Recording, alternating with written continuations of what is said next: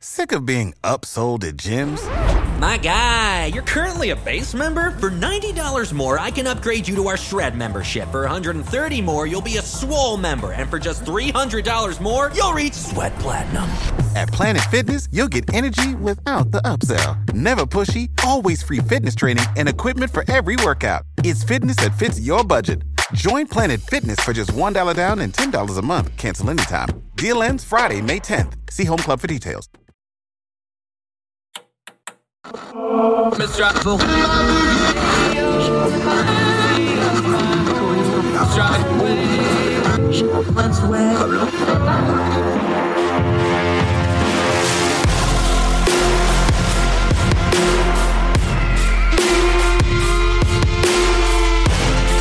With your host, Andrew Donaldson. This is Heard Tell. Let's talk about how not to talk about certain issues. We're going to go over to the UK, but this happens in America too. I suspect it happens in other countries. Um, the way you say things, ask anybody, ask your children, ask your significant other. How you say things matters almost as much as what you're saying. And in the cultural and political realm, it usually matters more because people want to hear things a certain way. They don't want to be talked to certain other ways. Uh, this is from Sky News. Um, a government minister has suggested that people struggling with the cost of living could take on more hours or move to a better paid job. Rachel McLean, the safeguarding minister, safeguarding minister, just stew on that for a second, told Sky News' Kay Burley that those were some of the ways households could, quote, protect themselves as prices soar. Now, the UK is having the same inflation problems we are, and we're going to give you an example of how not to talk about it if you're a sitting office holder, politician, commentator, or just want to be a decent human being. Miss McLean said that every minister was looking at the issue as consumers face short term pressures such as high energy and food bills, and added there was more help coming. So far, so good. And then it all went so terribly, terribly wrong. She added, quote, over the long term, we need to have a plan to grow the economy and make sure that people are able to protect themselves better, whether that's by taking on more hours or moving to a better paid job. And these are long term actions, but that's what we're focused on as a government. Oh boy. No, no, folks can't just move to a better paying job. No, they can't just take on more hours. How out of touch and tone deaf can you get, whether you're in the UK, the US, or the United States of Hippopotamus? That's never going to go off right. It's never going to come across right. It's going to sound condescending, out of touch, because it's condescending and out of touch. If people could just snap their fingers, mount their magical unicorn, and ride over to the better paying jobs, they would. But that's not how this economy is currently working yes, there's a labor shortage and people are having some options, which means they're leaving poor job environments or lesser paying jobs because they can get other ones because of the competitive environment. But even at that, that's not how you say that. You don't tell the plebes to just go get better paying jobs. And you sure as hell don't take people who are already working hard, who are already at their limit, who just went through two years of COVID, who are in an uncertain environment, who are in an election year where they're getting bombarded on all sides about what they should think, feel, and want to do when they get to the ballot box to just go work more hours. The people that work more hours and work on an hourly wage already know exactly how many hours they work. They know how many hours they need to work, and they know how many hours they want to work. And many of them can't get the hours that they want or they have too many and it fries them out and they're not able to work effectively. This is just tone deaf idiocy from somebody who ought to know better. And whether it's in the UK or the US, we can point to other examples of this. This is very close to let them eat cake. We hear over and over again, well, they just need to work harder. Well, they just need to find a job. Well, they just need to put in more hours. Well, maybe they could find a better job. You can't snap your fingers and do things like that you have to meet people where they are. Are they in an environment or in a place in a piece I have coming out shortly where I did some research into the economics of that area? The average drive time for people who were working was over 31 minutes. That factors into things. Is it worth them to drive 31 minutes for a minimum wage job? How much of a job do they have to get to make that drive not only feasible financially, but worth their while? There's a lot of factors that go into things like the job shortage, like the financial crisis we're about to go through. Inflation is a tax on everybody, but it's especially a tax on the poorest among us because their dollar stretches the least. And now it's got to go even further. And then you start putting certain supply chain issues on top of it, and you have a recipe for disaster. And for a poll or a commentator, or frankly, anybody else to open up their line of inquiry and their analysis of the situation with just go get a better paying job or just work more hours is always going to make them look stupid, out of touch, and heartless. And it kind of is. You can't stop for a minute and understand that people who are working in an environment where we're constantly talking about labor shortages and the eponymous nobody wants to work, the ones that are already working are getting pushed to their limit because of those labor shortages. Good employees keep getting it handed to them and handed to them and handed to them because they're the only ones there. And eventually they reach their breaking point too. Don't tell those people to work more hours. And there's only so much upward mobility certain classes of workers have. Yes, you can try to get them more education. You can try to get them more training. You can do some things policy wise to open up an environment where they may have more options, but not all of them do. I am so sick and tired of unicorn rhetoric like this, the condescending rhetoric. It goes past parties and it goes past ideologies. Don't tell people to just go fix their lives, which is eventually what you're saying, like it's all their fault. It's not all their fault. These things are nuanced the job market is complicated, the economy is complicated, and it's getting more complicated and less friendly to the workers. So before you open your pie hole, politicians, commentators, writers, talking heads on TV, remember a couple things. If you're talking and or writing words for a living, you are among the very most privileged people in our society. And before you start telling other people to just work harder, remember how good you have it and how privileged you have it. And that them working harder or them trying to get better is going to take a whole lot more than just your wishful thinking. Be mindful, be empathetic, be sympathetic, and above all, try to be a better human being. Because telling people to just do better when they can't is one of the cruelest things you can possibly do. More Heard Tell right after this.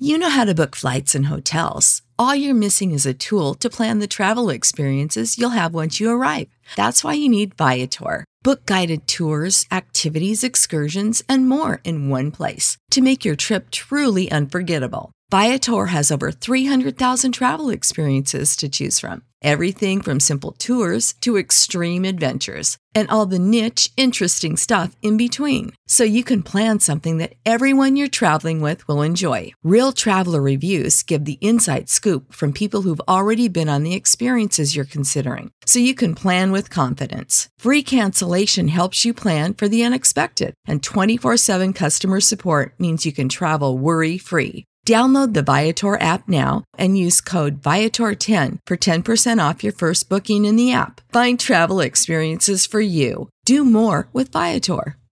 Uh,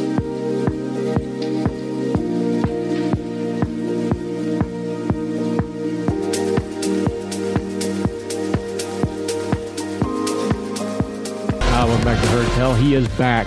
Dennis Sanders, our good friend uh, up in the Twin City area. He is a writer, he's a commentator, he's also a local pastor, man that wears many, many, many hats and does them all very well. He also has his own uh, platform that we're going to talk about in a minute to do some writing. And he also joins us at ordinary-times.com. Uh, Dennis, how are you, my friend? I am doing well, doing very well. Always thrilled to talk to you, especially on this because uh, we've been kind of kicking around wanting to talk about this for a while but uh, we were covering labor a while back. You did a little bit of pushback of how we covered labor, but let's get the bona fides first because you're from one of the great labor areas of the world, Flint, Michigan. Yes, I was born and raised in, in Flint. Uh, both my parents were um, auto workers. So that meant that they were both members of the United Auto Workers, um, different locals, but both members, union members. So you've got that strong union background. You grew up in that area but you've mm-hmm. also seen the after effects where you know those great union jobs those great union benefits didn't really play out for everybody too awful well did it in the long run no and that's that's kind of the hard thing is um, growing up as I did in the 70s and 80s, Flint had a that was the thing that was going on in, in the city. In the Flint area alone, there were about 80,000 people that worked for General Motors. Um, and for those who don't know, General Motors actually had its start in Flint. Today, it is probably around 8,000. So that's, as you can tell, it's a huge amount of, of jobs that were lost that really, really changed the city in ways that are, for, I think, for a lot of people, unimaginable. Yeah, and this is a story um, you're talking about Flint. Uh, you can talk about Youngstown, Ohio, where exactly. I have family that just decimated Black Monday, one of the, the mm-hmm. real labor stories in the history of the U.S. Pittsburgh, anywhere in the Rust Belt. Um, what you tell me because you grew up with that, it's part of your DNA, that blue collar union labor, something that was a lot of pride in that. People said, I'm a union guy, and they meant it, and it meant something but try to explain that to somebody of a later generation that that's that just thinks of Detroit as you know the Detroit area and the Flint area and the economic uh, recessions that happened as that faded away. Try to take people back to that time growing up in that time when that was your whole identity almost, wasn't it? It pretty much was. And it was a kind of an age of people, it was sort of in some ways a family. Um, lots of things that GM sponsored that were made up part of the community. And I think people had pride. This was something that you could go into without going to college and make actually a, a fairly good um, salary that you could support a family on. And so I think the cost of the kind of the how people lived and everything was was pretty good. Obviously, we weren't making as much as doctors or things to that extent, but I think for um, people working in manufacturing, it was it was um, fairly good pay. It allowed people to do things they probably wouldn't have been able to do. And I think especially for African Americans who, um, kind of like my dad, came up from the South to places like Michigan for more opportunity, it, it did get them that. It got them more greater opportunity, greater economic benefits that they um, had they would have never had had they just stayed in the South. Yeah, talking to our friend Dennis Sanders. Okay, so the next step of that journey, though, of course, is the unions diminish. We know unions in union labor specifically in the United States of America is at its lowest form of basically recorded since we started tracking it. Um, we know the industrials have gone down. You just mentioned it do we overblow how benevolent companies used to be? Was it union power that balanced it out? There seems to be a lot of myth making and legends involved in these sorts of things. Try to cut through some of that for us. What what was it that changed so bad? It wasn't. It can't all be one and all the other. How do you kind of foresee it looking back on it now, and especially with the way you've been writing about it? I think it's a little bit of both. I think there were companies and people who believed that if you wanted to have um, people buying your products, you had to pay them well. Um, they believed in trying to help their local communities. Um, I think uh, one of the things that I did recently a podcast on um, someone by the name of Jay Irwin Miller. He was the um, CEO of Cummins Engine in um, Indiana, and there was actually a interesting article in the Atlantic, kind of about his all the things that he did to help benefit that local community. Um, you know, from helping, you know, bringing kind of world renowned architects to build public buildings to all of that. But it was also unions as well that um, it's kind of that unions were pushing for for better wages, um, for safer working conditions, um, just things to that extent that they were pushing for, whether and that sometimes meant going on strike um, to do that. Uh, one of the things that was um, really a part of Flint lore and part of labor lore is the 1936-37 sit-down strike um, in Flint, uh, where several of the factories they basically literally stopped um, and sat down. And this was simply for that at that time to getting labor recognition the company, General Motors, didn't want to recognize the union. and this was a way for them to kind of make that possible. And I think once that happened, you know, again, it brought forth things like better benefits, healthcare, retirement, things that in a lot of cases we take for granted was done really because of labor. But it's not all all labor and it's not all benevolent companies. It's both. And I think in some ways we've lost both of those things in our modern culture. See, I know that, you know, coming from West Virginia, if there was ever a group of people that ever needed a union, it was coal miners. Mm-hmm. Um, because you know, they owned you. They owned you with the scrip. You lived in a company house, they paid you with company scrip. It, it was terrible what was going on with the coal miners. You could do it with any other industry as well. But at the same time, the unions kind of warped and developed. They were not always the benevolent organizations they should have been either, were they? No, I, think that's also important to know too unions sometimes also had a racist history. Um, they wouldn't necessarily include African Americans um, in in their unions. That that changed over time, but that wasn't always the case. And I think even in modern day, they've been slow to adapt to kind of the changing nature of um, the market. Um, as we've become a more globalized society, you know, we have to find ways of how do we continue to support things like trade, not necessarily to the extent that it's hurting people, but but I think that there are benefits to trade. And so, how do you do that and also support workers? Um, and I think sometimes unions were slow in getting to that.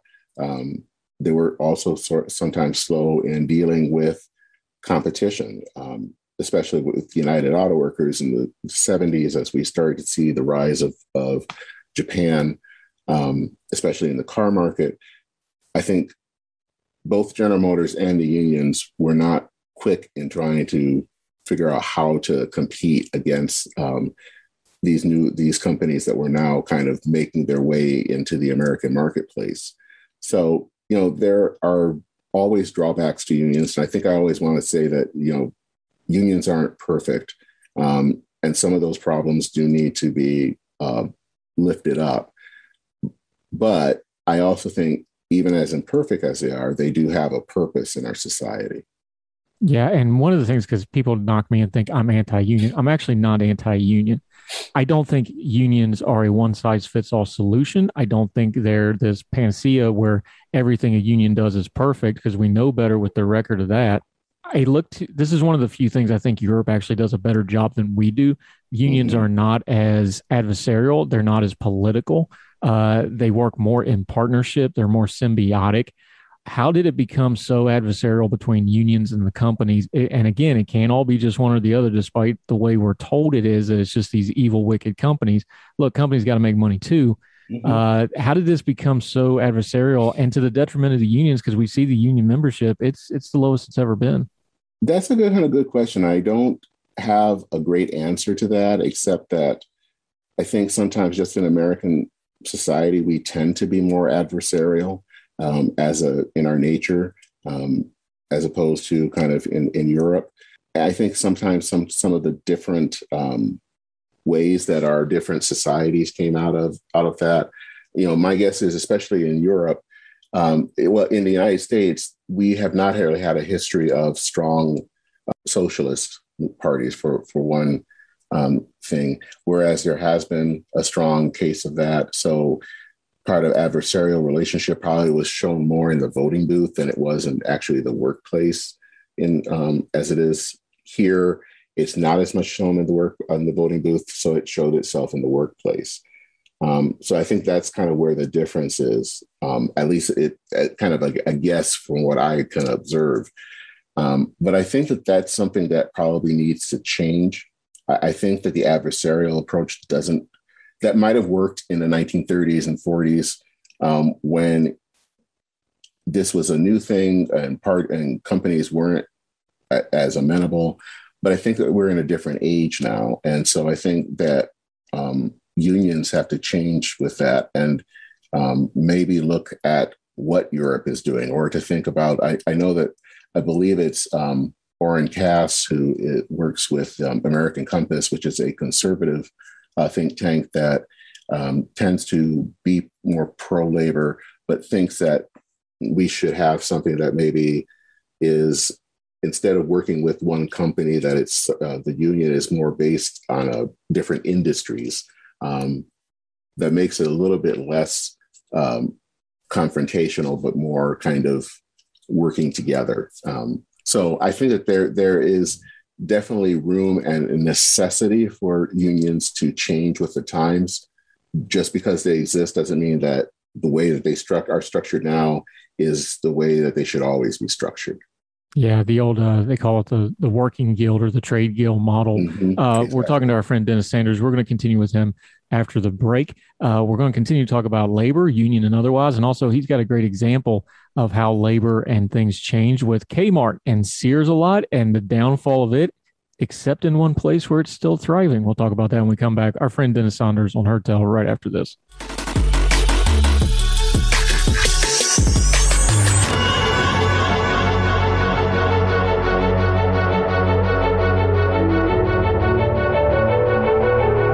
Welcome back to Heard Tell. We're having a good time talking to our buddy Dennis Sanders, but kind of a serious topic on labor and unions and things of this nature. Uh, one thing about unions that always strikes me, I think they're really misbegotten in where they're picking their battles right now. Uh, organized labor, especially big labor, they are all in on going against the gig economy, the uh, secondary economy, whatever you want to call it. Why do you want to alienate? Look, unions are down to something like 10% of the workforce. The gig economy is up to something like 30% of the workforce. Why are you picking a fight with the very people that you're arguing that you want to come into your unions? And all you're really doing is alienate them because they're like, look, leave us alone and let us work. This seems really misbegotten to me. That I totally agree with. Um, I think one of the worst things that I've seen, especially the, the law that came out in California, which I think wreaked havoc on a lot of gig workers you know, I think part of it comes from this belief that they think that um, the gig economy is just exploitative. And so they think that, well, wouldn't you really want to just work in an office or, or in an industry or whatever, um, like everyone else? Um, what I think unions don't realize is that the nature of work has changed. Um, there are a lot of people that want to work on their own. They want to be contractors. They they want the, th- the flexibility that comes with all of that. And so coming in with a law that basically messes messes all of this up isn't helpful, and it really just makes uh, makes more enemies against unions than um, what is necessary. I mean, if unions want to be of help in this changed economy, then what they should be about is trying to create guilds or things to that extent that would help people who who do go into the gig economy instead of trying to basically mess up what they want to do, which is to work independently um, to, and to call their own hours. Yeah, here's where I depart from some of our labor and labor friendly brethren. I think you absolutely have a right to start a union. I've been a supervisor in a company that was non-union. We had it hanging on the walls. I've had I've I've facilitated the meetings for union reps to come into the non-union rep. We set them up in a break room. There's very specific rules how you have to handle those things. I, have done all that. I've I've interacted with them. I know how those things work. My thing is, you absolutely have a right to have a union, but that also means you should absolutely have a right to not have to go through a union to make your livelihood. And that just seems to be the disconnect with some of the big labor folks and, and people that I know that are genuinely pro worker and they really believe that that's the best thing to do. If you're just changing one tyranny of a company to the tyranny of a union, and especially if you have a union that also has the backing of the federal government, which all too often is the case nowadays, that's there's no way you can convince me that that's pro worker because if the union has the backing of the government and you don't have a choice to be in the union or not, where's a worker go then? Yeah, and I agree. One, one of the things I remember growing up that I can just remember, even as a kid, I didn't like this is um, the whole concept of a, I think they would call it a closed shop, where basically if you took a job, you are automatically part of the union. And there was a part of me that was bothered by that because you didn't have a choice of whether you wanted to be in the union or not. And I, I get what they're trying to get at with um, collective bargaining and all of that. But you've taken that person's choice of what they want to do out of their hands and just made them and has forced them to do something that they don't want to do. And I think, you know, that's kind of related to what's going on with the gig gig workers is this belief that unions are good, so everyone should should can benefit, and realizing that there is also choice in this. People don't have to join a union. Um, unions are voluntary organizations, and even in spite of all the good I think that they do do, and they do a lot, but it's good. They're voluntary, and people shouldn't be forced to be part of one if they don't want to be part of one. And I think that's okay. That's part of, to me, that's part of what it is to be an American. It's a sense of choice of what we want to do. It's part of what's killing the unions too. That the uh, yeah. union was always supposed to be the voice of the worker well, everybody's got a voice now because they all have social media accounts. Like they can Google what their company's doing. They don't need their union rep to explain stock options to them. They all has has technology just kind of made part of what the traditional union was obsolete. They've made part of it. I don't think they've made all of it. Uh, um, and I think this is maybe where the initial pushback came when um, when I wrote to you a while back. Is the belief that because um, we have a more um, I don't know, atomized society, um, social media, things that allow us to speak up, we tend to think that we have more power than we used to. And I think that there, there in some cases that's true, but in other cases it's not. You may not have the power to say, I would like to have better benefits or to deal with better healthcare. So there are some areas in some industries, not every industry, your one voice doesn't always um, carry when you're up against a management. And so that, that that's where you would see a need for a union to kind of be that voice. Where I think the I think the the, the caveat is you have to want to be to have them be your voice. They can't just come in and be your voice. Um, that I think is wrong because that turns people off. People don't want to have something being done for them. And in some cases, they don't want necessarily a one size fits all thing. Um, so unions are still necessary. But in this day and age, in the age of social media, in the age where of a gig worker, it's not going to operate like it did in 1968. Um, we're not that economy. And that's, I think, part of the problem of why unions aren't doing as well is because they haven't necessarily always changed with the times.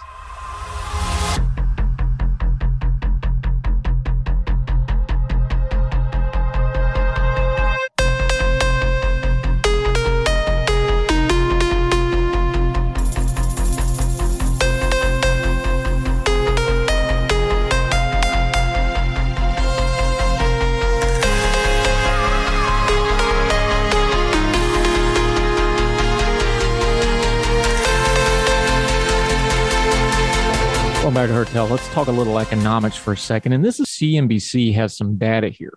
Is we talked about underlying effects in the economy that doesn't show up. One of them was the service workers when schools are closed, they don't have child care. So people that pick up shifts and things like that, they don't have the ability to work.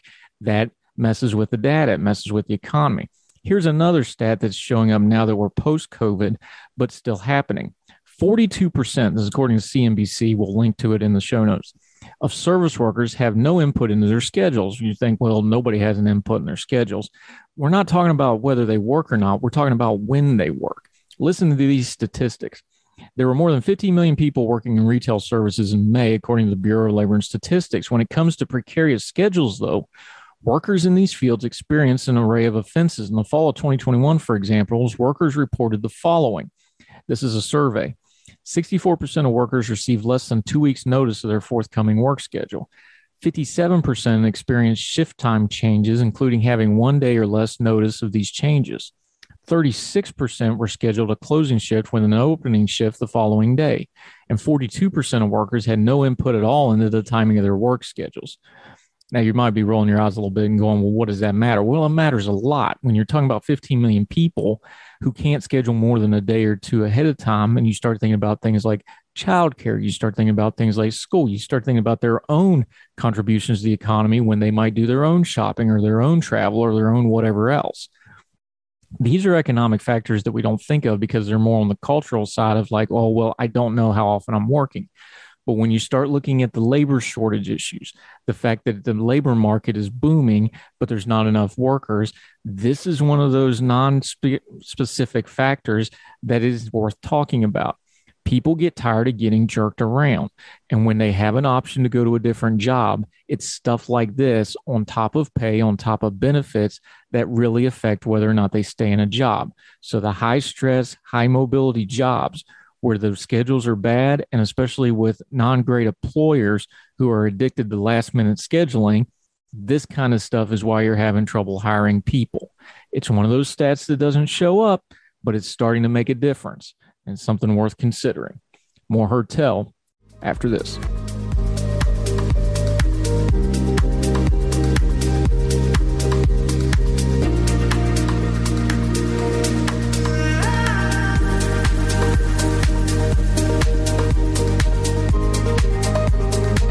Let's speak to that one size fits all approach for a second because to be fair there are lots of companies that abuse the independent contractor labor to not pay benefits to not do wages. That does get abused by companies. The thing here though is I don't know that a one size fits all, well, we can just unionize the entire gig economy is going to work because the gig economy organically grew because it went into lack of a better term, gaps of employment, people that wanted more freedom, people that wanted more independent thing. Companies rose through those things. Putting this old solution uh, across the board onto a new and burgeoning sector of the economy that's growing by leaps and bounds. And not everybody in the gig economy is miserable. A lot of people like that flexibility. You and me are in the gig economy. We're both freelance writers and, and media people how did I think this may be just one of those things where we're trying to do an old solution to a new problem and you're just going to end up making a bigger mess. Am I wrong there? No, you're absolutely correct. They're still using guidelines to me that seem largely reminiscent of the 1930s. Labor law of the 1930s and the scenarios that we have right now, very different. It's not the 1930s anymore, it's 2022. We have a lot of different metrics at play. We have worker kind of makeup that is very different.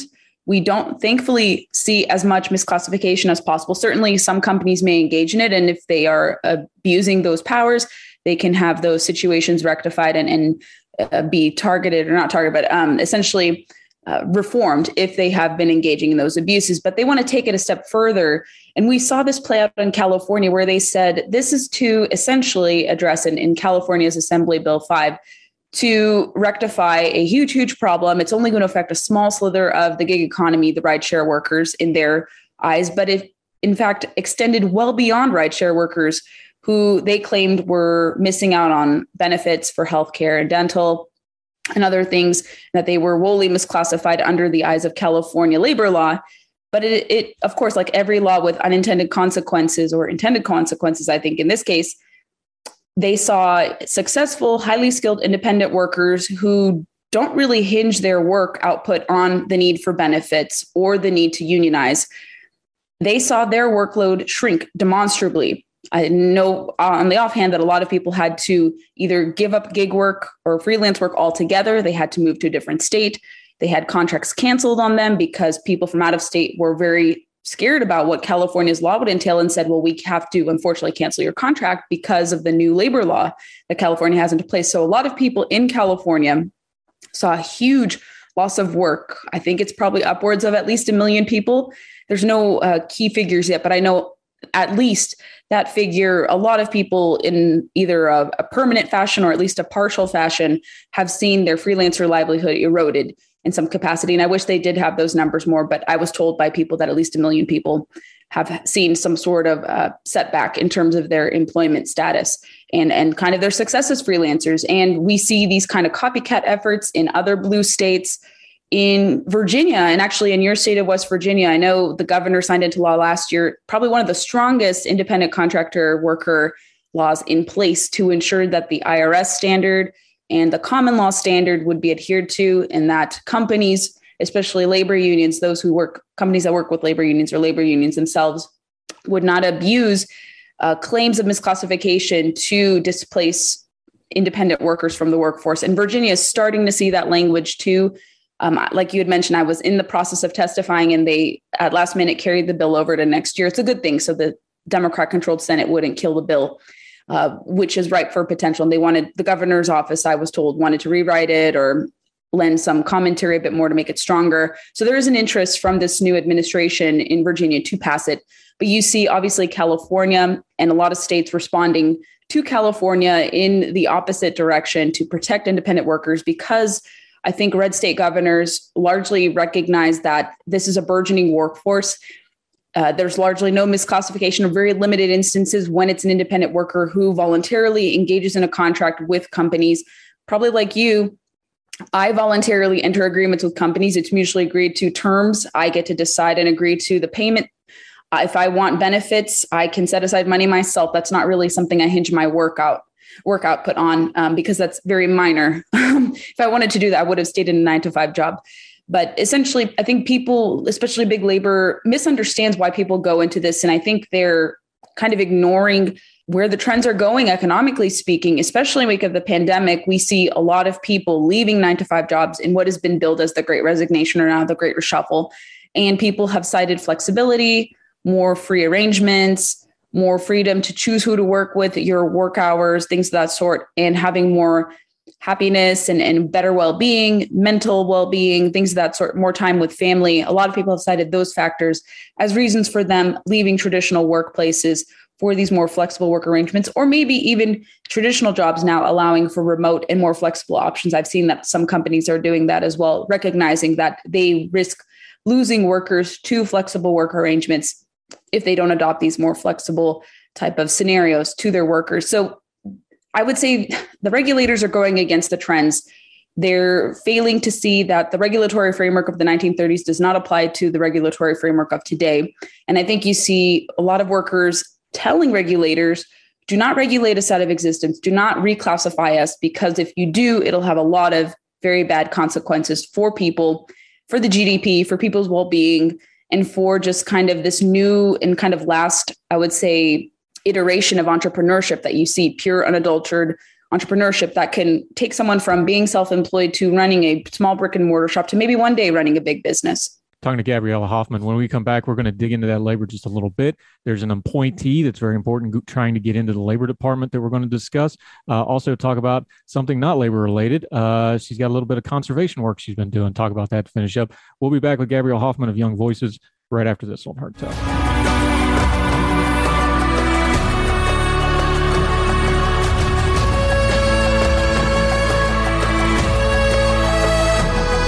Uh, welcome back to Heard Tell. We're continuing our conversation with Gabrielle Hoffman. All right, here's here's something that we get into with social media a lot.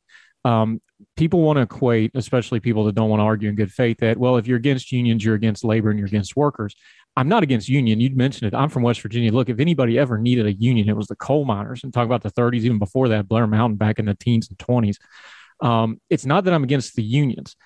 I'm against the current attenuation of big labor unions in America as they exist now, where they have the kind of antiquated model like you talked about, and it becomes a power structure. And now that you have a power structure like that, that is combining with the force of the federal government to give them what they want. My fear is these labor unions, and I think we have some data to back this up. When you talk about something like the gig economy, you're going to be trading one poor taskmaster for a new taskmaster that's even got less ability to fight against it. Yeah, it, with the discussion about enhancing big labor, so you've probably heard about the Protecting the Right to Organize Act, which is kind of the federal companion to California's AB 5. And this would be a complete restructuring of employment law, labor law as we know it. And I think a lot of us argue that it would take us back to the 1930s. And again, it doesn't match kind of the standards of where labor law and where labor trends are going. And the PRO Act, in addition to kind of reclassifying, or in their words, misclassifying, addressing misclassification concerns of workers, they would essentially repeal right to work. So states wouldn't be able to operate. I think there are 27 states right now in the country, West Virginia and Virginia being one of them, that uh, allow their workers to not have to join a union as a prerequisite for employment. So they would essentially make it so you repeal right to work and to have your employment hinge on union membership. Additionally, uh, you would give greater oversight to labor unions under the PRO Act if it were to pass. That would essentially make it so union bosses would essentially dictate the affairs of employer employee relations. So, an employer will essentially have to give worker information to these union bosses who are now intermediaries in businesses if this hypothetical situation were to play out. And we don't know exactly what information they would obtain would they obtain a worker's social security number, their birth date, home address, bank account statements? Essentially, how much power are we giving them and how much private information are they going to be able to have at their disposal? So, a lot of critics of the PRO Act have said there's a lot of privacy concerns, especially giving labor unions more emboldened power to carry out these actions. So, there's privacy concerns, there's obviously free association concerns. Um, and essentially, the unions would gain or seek to gain or potentially even become like $3 billion richer. And they're a pretty influential, financially wealthy uh, welfare organization. That's how they're classified, I guess, in the nonprofit space. And they would essentially become more wealthier, all the while disempowering a workforce that's about three times as larger as them. So this would give unions unchecked power. You wouldn't be able to contest a case against them. You wouldn't be able to withdraw yourself from a union. They would make it extremely hard for you to not have your work be conditional on union membership. So everything would be at the behest of unions, and you wouldn't be able to prove otherwise, or you wouldn't be able to identify otherwise. Even if you're self employed, they want everyone. I hate to say it, to return back to a traditional job, a nine to five job, even though people are willingly and voluntarily leaving nine to five jobs. You can't force people back into those arrangements. And we saw the pandemic actually give license to the fact that you can go away from a traditional job and you don't need a union. And you probably have seen the headlines where even though there was often discussions about different companies allowing their workers to organize or different worker organization efforts, efforts to collectively bargain in Starbucks and other different conglomerates, we saw a shrinking of the union workforce in this country over a year. It went from 10.8% of the workforce to 10.3% despite the big media push, despite big labor supposedly being more emboldened, despite uh, a lot of the puff pieces and the positive stories about this is people have a positive view of unions, but for some reason the the union workforce is shrinking, and there's a disconnect between the argument because how could such glowing, raving reviews of these entities, which if you look at the polling, they're actually more mixed. And if you look at kind of more bipartisan polling, not polls conducted by labor unions, it's actually more mixed or kind of in the negative for labor unions. People don't want to change what currently already exists, including Democrats who may be supportive of big labor aims. And you see a lot of independents and, of course, Republicans say that unions shouldn't be given more power. And this is evidenced through a Forbes tape poll that was released last June about the PRO Act. And you actually saw pretty bipartisan widespread support about opposing different tenets the right to work, revoking component, the ABC test implementation, and giving unions more access to private information. And so that carries over to uh, the nominee who we were kind of alluding to earlier, David Weil, who wants to return back to his wage and hour division administrator role. And he would like to implement aspects of the PRO Act, especially this ABC test when it comes to worker classification efforts. He also has a bone to pick with the freelance economy in the greater scheme of things. He calls this the fissured workplace. He sees it in a very negative light. So he's not a friend, and I don't think he'd be a fair arbiter of labor law with respect to this. I think he would create law and regulation that would make it harder for people to independently work and also for franchises and franchisees to operate as well. He has had a bone to pick with franchisees as well. Um, and he also had uh, kind of the gumption to extend the overtime pay rule under the Obama administration, and the courts put him in check so he wants to kind of play around with those three things as well. So a lot of people in the independent workforce, whether they're independent contractors or they're franchisees or franchise business owners, they'll have to be very concerned about his potential return to the Department of Labor again if he were to be confirmed. But right now, I haven't seen any indication that his confirmation will move through to a full Senate vote yet. I think Senator Joe Manchin has expressed concerns with him privately. And I'm not sure about the two Arizona senators and Mark Warner, but there has been some opposition to him on a bipartisan basis as well. But those are kind of the the two things that people should be aware about. Yeah, but when it comes to him, we're talking to Gabrielle Hoffman. about labor issues. When it comes to him, even if he's not confirmed, this goes to what you're talking about about how power works when we're dealing with labor and how the government and big unions and the workforce and workers themselves all meet because most people probably have never heard of the wage and hour division of the Department of Labor, but it's these kind of bureaucratic administrative postings. They're appointed positions, so they have to go through review. Theoretically, that's through our representatives, but let's not get into all that right at the moment. Uh, that that's a position that has immense power when you start talking about things like the gig economy, doesn't it? So just explain for a second, though. This is this is really important. That it sounds kind of like, oh well, this is just a government posting. No, this really really matters if you're trying to be an Uber driver or if you're trying to work for Amazon as a third party carrier or pick whatever you want, freelance writing, whatever the case may be. Yeah, if he were to return back to the agency, especially with his animus towards it, I think that presents a huge conflict of interest. You're supposed to be a neutral arbiter.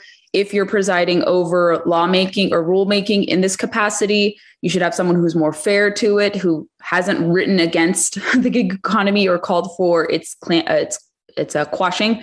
In a sense, I, like I said, I think a lot of these regulators in the Biden administration and those in the agency side just are denying reality.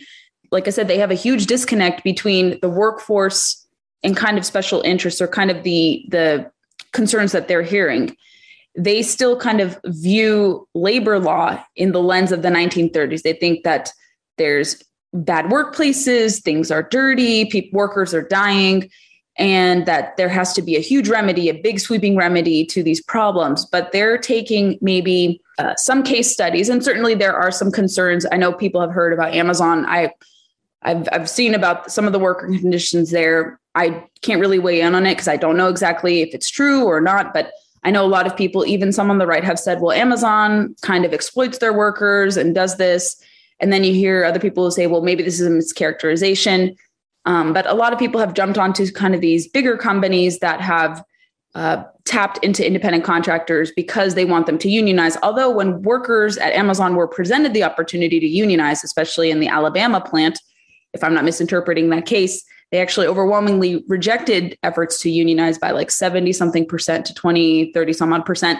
So when workers are presented the opportunity to collectively bargain, they don't want to. And I think you even see some deunionization efforts too. There was a chicken poultry plant in Delaware that recently brought to a vote whether or not to continue to be unionized.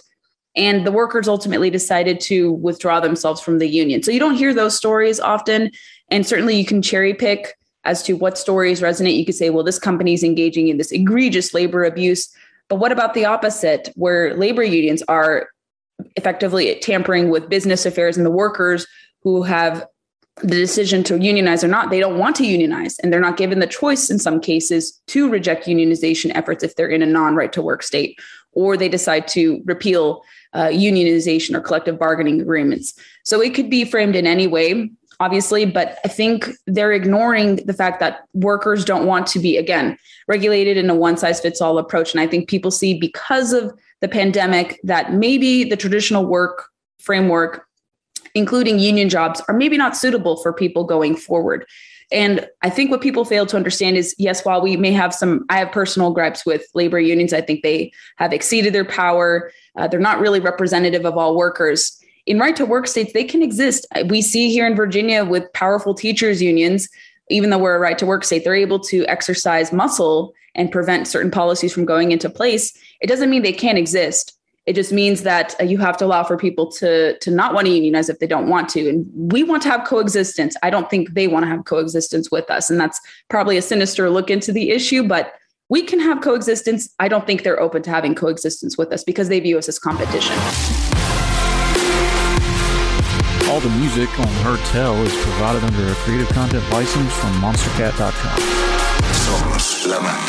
Back to Heard Tell. Okay, promises made, promises kept. We talked the UK Tory election and by default, the new prime minister a couple weeks ago and our friend Lettuce Bromrosky. Here she is. She promised to come back and discuss it. And as we record this, my friend, uh, not even about an hour ago, we saw Liz Truss roll up on number 10. Y'all have yourselves a new prime minister. Yes, we do. Very, very exciting times here in the UK. There's been I mean, quite literally so much going on. And to be honest, everyone's rather unenvious of the position that Liz has found herself in at the moment. So she was voted in yesterday, technically winning 57% of the vote to Rishi Sunak's 42% of the vote, which in and of itself was actually quite a big surprise to the British public. I mean, throughout these past five or six weeks that we've seen everyone has been saying that Liz has been the clear front runner all the way. In many ways, it, would be a complete landslide, and yet, really, she she only got fifty seven percent. To put that into perspective, um, Boris Johnson in twenty nineteen got sixty six percent of the vote. So already that is slightly showing that there still remains these kind of divisions within the Tory party. And over the next week and the coming months, really, that's going to be a major pulling point on her point is although this has technically been a win, over half of the Tory members who could vote in this didn't vote for her. There were 50 MPs who refrained from voting um, for either Rishi or Liz, full stop. Um, and only three MPs uh, sort of transitioned from Rishi's campaign to Liz's campaign. So although that you know she's got in, she's won. That's fine. Well done her. There's much, much more work to be done to make sure that the Tory Party remains as one and goes forward remaining as one. Yeah, let's start in the party though before because she's gonna she's got some real headwinds as prime mm. minister. We'll get to that in just a second, but let's start within the party though because the narrative proved to be true.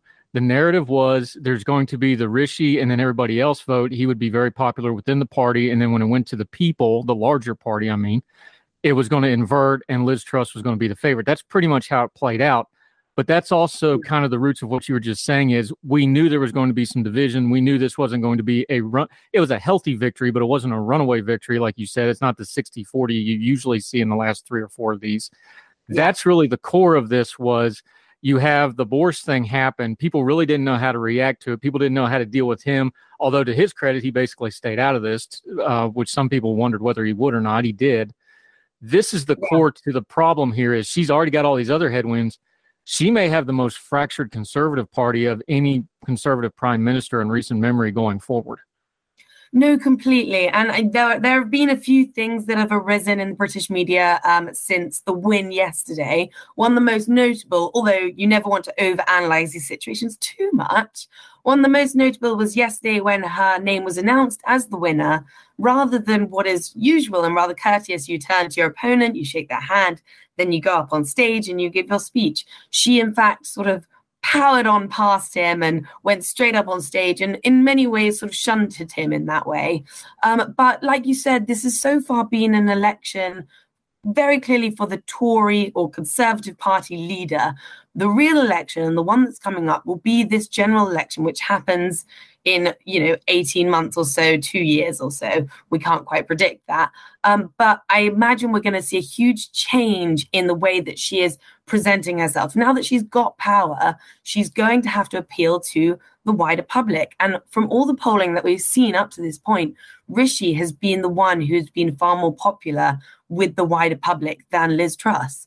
And so she's not only going to have to turn around the opinions of her own um, other party members, but now she's going to have to turn around opinions of the general public. And Liz Truss, even five weeks ago, when we first spoke, um, she she was no one's first choice. You know, she she was almost always sort of at the bottom of those first rounds of removing people, and kind of once someone lost out, so Tom Tugendhat, he got kicked out, and then Kemi, they got kicked out um, she sort of absorbed their voters and their MP supporters, but she didn't really ever, unlike Rishi, start off with that big base of MP supporters.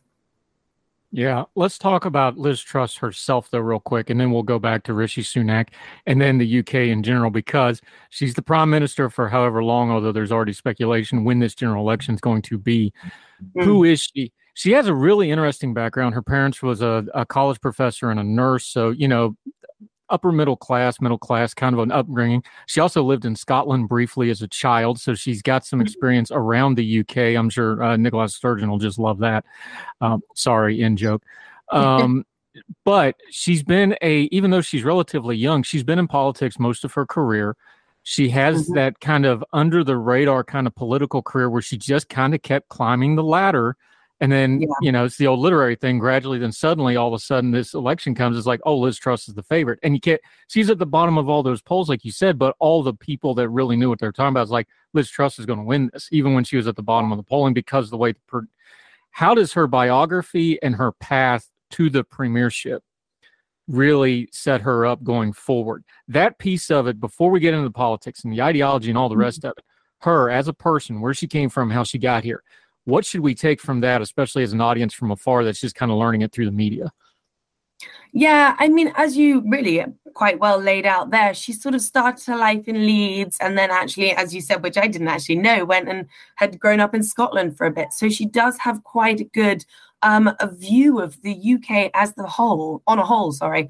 Um, but what I think is important here is that she is rather understated and she has been in politics for a very long time doing things under the radar. She's not like Boris Johnson in that way. She doesn't have to showboat all the time or, you know, go out and sort of have flashy parties or be flashy and in front of the media all the time. She's got her own persona in that sense. And actually, just just a moment ago at 4 p.m., we saw her speech outside her first speech as prime minister, um, and it gave off a rather more somber and serious tone um, that I think will be sort of the who she is going forward. She's not going to be the very flowery languaged Boris or the very overt Boris or making jokes all the time. She is more serious, and I think a lot of that clearly does come from her background and her past political history, where she's just sort of got the job done and kept going forward. For example, like when she was international trade sec and we had just left Brexit and we needed all these trade deals done and got over the line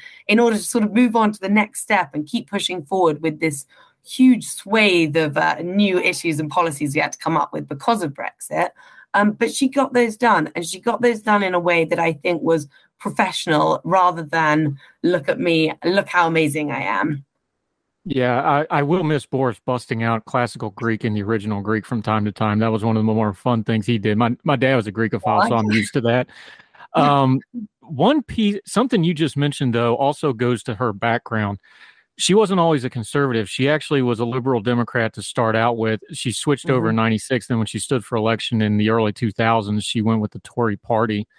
I think some of that, some people will call it pragmatism. Some of it will call it whatever they want to call it somebody who has been on the other side, she obviously understands it and has a unique viewpoint from it. Is that part of the unsplashiness? She knows she's got headwinds here. She knows she's got a very steep hill to climb here. She has a reinvigorated Labor Party to deal with. She's got a lot against her, but she's not somebody that's just a system person that just came up in one ideology. She's worked through this in her own head is that where some of this comes through where she's going to have to try to reach out she's actually got an ability to do it because she used to speak those words and those buzzwords in that language it's very interesting that you say that it was actually one of her sort of most fierce criticisms against her when she was first entering this leadership was that she has once been um, a lib dem and actually I'm not 100% sure about that, but yeah, she's definitely been a Lib Dem. Um, and that was sort of a criticism. However, I think, like you say, that sort of I don't know, she was a Lib Dem when she was at university, for example, and uh, people's opinions change, their lives impact how their opinions change. And I think that just shows that she, in her own mind, grew up. And like you say, she worked through her own ideas to get to that own point on her own, rather than, I don't know, being influenced by someone's parents or being influenced by the friends that you surround yourself with, kind of thing. She got to the point and the viewpoint that she's decided on on her own by working through where she decided that her opinions landed. And i think in many ways that makes it more powerful that she she really does know where she lands ideologically now because she's she's been through it all. Um, and going back to what you said in her her um, fight against labor i think one of the biggest things we've seen over the last few months really not only a few weeks is that the Conservatives' own worst enemy is the Conservatives. Labour, in my mind, have been entirely ineffectual in these past few months, from back when Boris was Prime Minister, purely because they seem to have been unable to get ahead. They are ahead in the polls at the moment, technically, but they've been handed scandal after scandal, criticism after criticism, chaos after chaos on a plate by the Conservatives, and they've been entirely unable to get ahead, get on top of that, and prove themselves this country that they should lead. Realistically, right now, they should be miles ahead of the Conservative Party in terms of proving to the country that they can lead us. And yet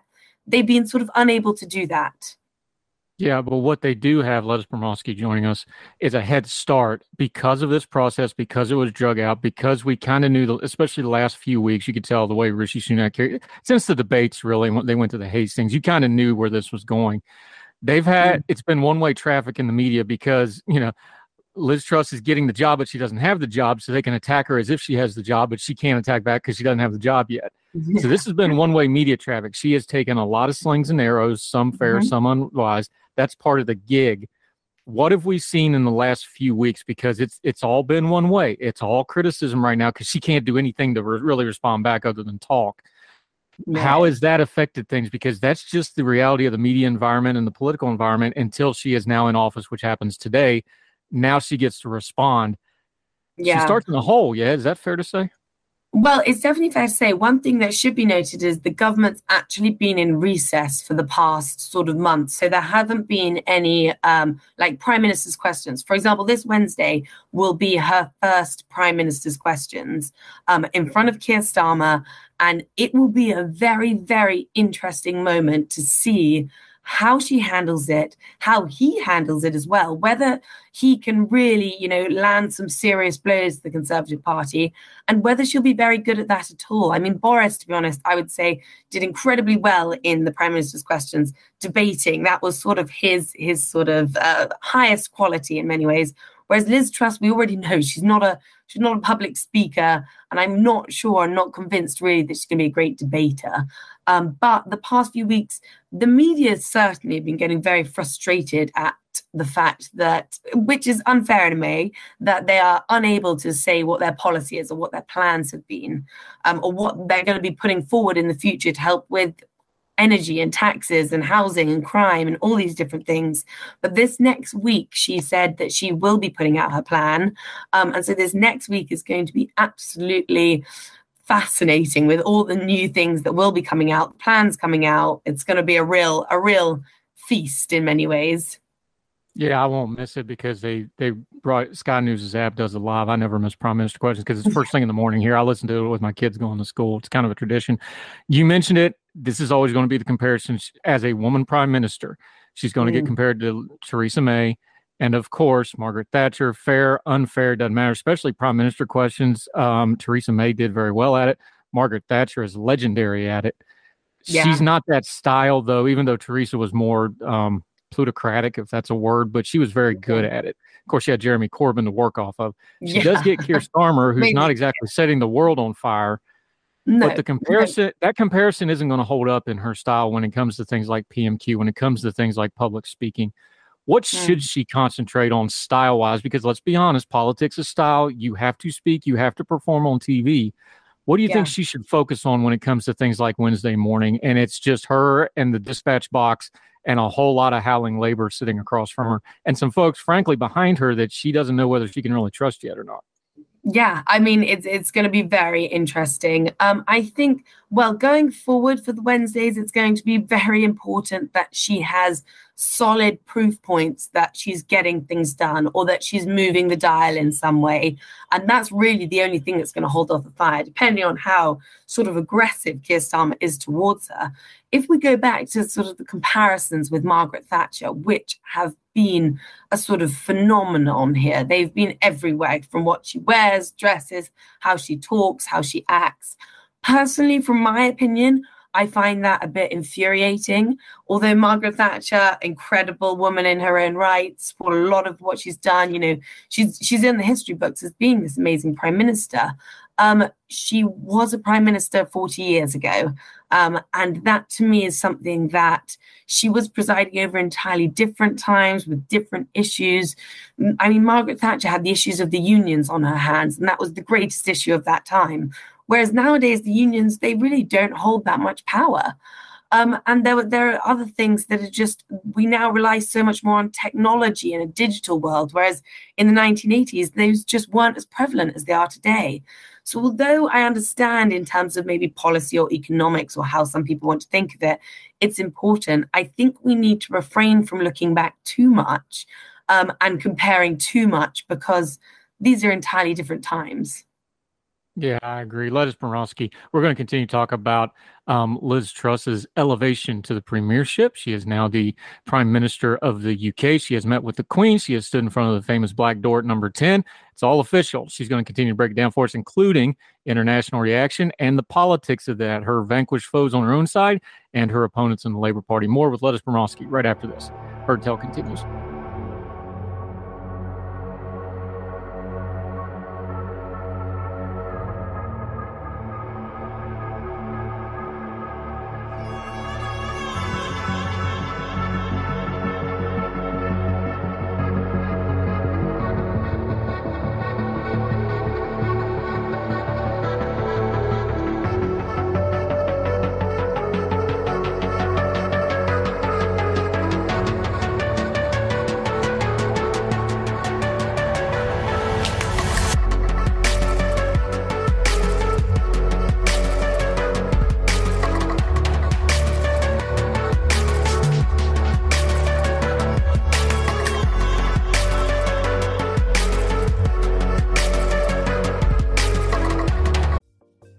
Folks, if you've listened to the Heard Tell program, you've heard our friend Gabriella Hoffman, but you need to make sure you're checking out her podcast, District of Conservation. It's a podcast exploring the nuances of true conservation efforts from DC and beyond. From topic discussions to exclusive interviews with conservation and energy newsmakers, Gabriella keeps listeners appraised of the latest news stories while elevating important voices. Listen to District of Conservation on Apple Podcast or wherever podcasts are played.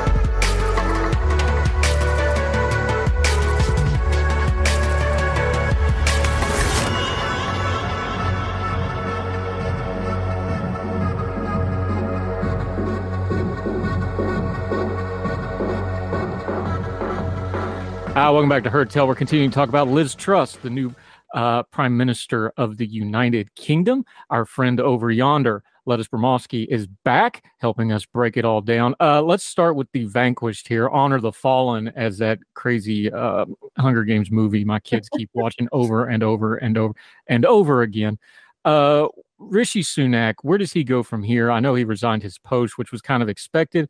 A little bit of Mm. chilliness between the two of them at the announcement, which you can make more or less of it. I don't know. It, it- I don't think it was overly contentious by British standards. We've seen a whole lot worse, but it wasn't overly friendly either. Where where do we put all this? Do you think? I think that there won't be a position for him in the main cabinet. Um, I mean, in the cabinet, sorry.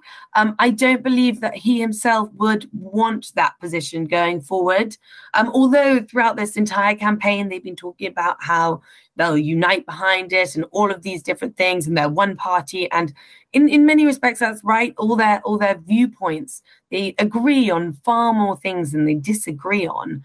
I think that for him now, he he wouldn't accept a position. There was a lot of talk um, up until today that he might be offered health secretary because he was obviously not going to be offered um, chancellor of the exchequer, considering a lot of the campaign was built around their differences on economic opinions.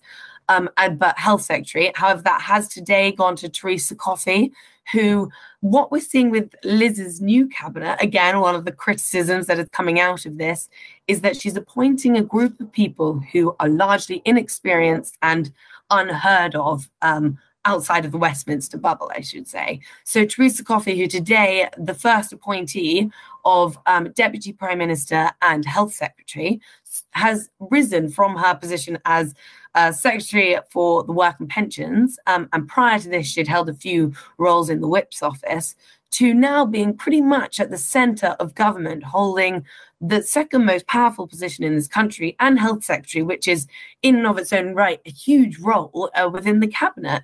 Um, and it's been a significant rise for her. There have also been other people like James Cleverly, who's predicted to be the foreign secretary. Um, but again, that's a name that people haven't really heard of before. Um, and this sort of goes on and on. The only one that she has, or supposedly, this is all speculative except for Theresa right now, um, is that Kwasi Kwarteng will be the new Chancellor of the Exchequer. Um, and he has previously been Secretary for Business um, and is believed that he's done a very great job there, to be honest. He also runs COP um, and he's been in charge of all of that. Um, but again, it's this what we'll be seeing actually right now, probably while while we're discussing this. But people will be going into um, that black door into number ten, and they'll be being appointed these positions. Um, and so, really, that will be her first major step as prime minister to see who who's going to get these roles and what sort of future that means we'll be looking at. Yeah, and Rishi Sunak, he's a young guy. He's in his early 40s. He's very ambitious. Mm-hmm he's really smart. He sees what everybody else is seeing, everybody is prognosticating. Is like, look, there's going to be a general election sooner rather than later. He mm-hmm. probably just wants to stay clear of whatever happens, and then he wants to be the next guy up. Is that kind of what everybody's seeing here? Is he's just going to step yeah. aside, sit on his back bench, let it fall where his may, and then he'll come in mm-hmm. and see what happens next and be the next guy up? Yeah there's there's so much truth to that in many ways which almost seems unfair but Liz not even a criticism. I mean that's just kind of you know that's the road in front no, of him. I don't really blame him but that's what it is. No no it, uh, completely. And for her to even be seen in history as good she's almost going to have to be exceptionally great in many ways. And although we say she's got two years till the next general election or 18 months or whatever realistically she's actually only got about I would say two months until we're in the depths of this winter energy crisis that we're going to be in. And if she fails to meet the needs of the people then and fails to sort of get a solid plan in place that really will support people and not just maybe blanket uh, giving money out or blanket spending, but a real solid plan that will help people through this winter, then she might have a chance going forward. But if she doesn't do that, I think she's going to be out in the cold, pardon the pun. Well, it's not a pun because the number one cri- we've talked about it with you, our other UK friends. We just talked about it with our German friends last week. Cost of living and energy is the is the overriding issues right now, and in the yeah. UK, winter's coming, and it's looking bad. It's not looking good for the British economy right now. It's not looking good for the especially the working and middle class and down economies. The cost of living is high. Fuel prices are looking to be high. This is going to be a rough winter politically and physically in the yeah. UK what what is she, I know she came out with a big energy plan right off the jump, but mm-hmm. beyond just a plan, how does she sell a hard winter because it's going to be hard no matter what she does. Let's just be honest here. How well, does she how does she sell that to people? Just kind of we just got to stick through a tough winter. You're the new yeah. guy and things go bad, you get the blame. She knows this. What's her pitch? Well, that was that was a lot of what we heard in her speech just now, which was much more somber and serious. And it, the sort of overriding quote that's come out of that is, um, "We're going to ride through this storm together." And she's been very much corralling this idea of togetherness. But you're right; the biggest shock for households this winter is is going to be these sort of crippling increases in gas and electricity bills. We're going to see our energy price cap rise 80% from about £2,000 to about £3,600 um, in October. Um, and this is again predicted to jump to about £5,400 in 2023, in January 2023, which is, is phenomenal. I mean, even not, we're not just talking about, you know, the lowest in society, the poorest in society at this. We're talking about a huge chunk of people in society who will genuinely be unable to pay these bills. What she has been coming out and saying is promising that um, she, well, not promising just yet, but saying that she will freeze um, the cap on gas and electricity bills at about 2,500. So this is still an increase from what it is at the moment, uh, but she'll put this freeze on for the next two winters, um, and it will uh, allow, I think, about I can't remember exactly, sorry, but this that's meant to help a you know a higher proportion of people with this. But again, it's going to create a cost of about 90 billion, which will be supposedly funded by government loans. And again, it's adding to the more and more debt. And the criticism at the moment is this is simply kicking the can down the road for the next generation to deal with. Um, but she she does have to prove herself, and she is in some ways going to have to restructure the energy market that we have because of the pressure that we've seen over the last year from Russia, um, particularly in Europe more than in the UK specifically. But that that gas pressure that we're being put under, it's it's it's coming to a head, and it's going to be a very very tough tough winter here. Okay, she can't just get by on the cost of living stuff, although that'll be the dominant issue. Mm. You got to juggle balls, and she's Yeah. got some big ones. Northern Ireland's a mess. There's a migrant crisis. There's Yep. labor issues. We've got wide ranging strikes through the UK in the transportation sector right now. Ukraine's not going to be going anyway, and the European pressure is going to be immense in the winter for the same reason the cost of living is going to be a problem in the winter in the UK. What of those is something that she better get on real, real fast? Who's her first foreign phone call on dealing with some of that? Is it dealing with, you know, Ireland, Northern Ireland? Is it there's a lot of trouble with the French right now in the migrant crisis in the channel? Does she call Olaf Scholz and the Poles and be like, we got to do something to Ukraine? Who's her first phone call, do you think, here? Well, we know what she's already said is that she's very um, adverse to Chinese expansionism. That's one of her main points at the moment. She has always said that we need to be very careful, tread very carefully with them going forward. But I think for now, although that's she's very publicly against a lot of that, and um, Chinese government, uh, Chinese companies, sorry, coming into the UK, I think for now the priority will remain the war in Ukraine. Um, she's always been very supportive of of UK helping fund and support and send defence to um, the Ukraine and things like that. I think that'll be very high on her list of showing that she maintains support. We know that Boris was an incredibly popular figure um, in Kiev, and well, most people in Ukraine were so shocked when uh, it was said that Boris would no longer be the leader of the United Kingdom. So showing Ukraine that we will still stand and we will still support them, I think is going to be top of her list. What I think will be an even bigger priority at the moment is dealing with this NHS backlog that we're having and issues within the NHS. Because I think that's something that the people of the UK will be very, very keen to see sorted out. And although many prime ministers have been saying this for many years, kind of thing, the the issues that we've had that are hanging over us because of COVID are becoming unmanageable. We've had people who've been sort of left to die because they've had heart attacks or strokes, and ambulances have taken hours and hours to come to them. When realistically, they should they should be there instantly. You know, our nine one one system is is falling apart. We've got one in 10 um, GP consultants who are expected to retire in the next 18 months, and we haven't got the the inflow of younger generations to support them. Um, actually, just yesterday, Truss was told that she had 10 days to address NHS nurses' pay or they would go on strike. So this this she seems to be fighting a battle on every front at this point. Yeah, welcome to number 10. Not an easy Yeah. job, as anybody that's ever been in that building will tell you. Um, you mentioned it real briefly, though. So just to touch on it, kind of put a bow on this whole thing. Mm. Just prognosticated. I know it's a guess, but this whole thing's going to come down to when this next general election is. You mentioned it. She's really only got a couple of months to really get her stamp on this thing. If it's an 18 to two years out, that would make her, and let's just say she doesn't survive it, that would make her the shortest reigning prime minister of the modern era. That's that's the hill she's looking at climbing historically. She's got, let's just be honest here, she's got, no matter what your politics are, she's got a whole lot against her just right from the go here, doesn't she?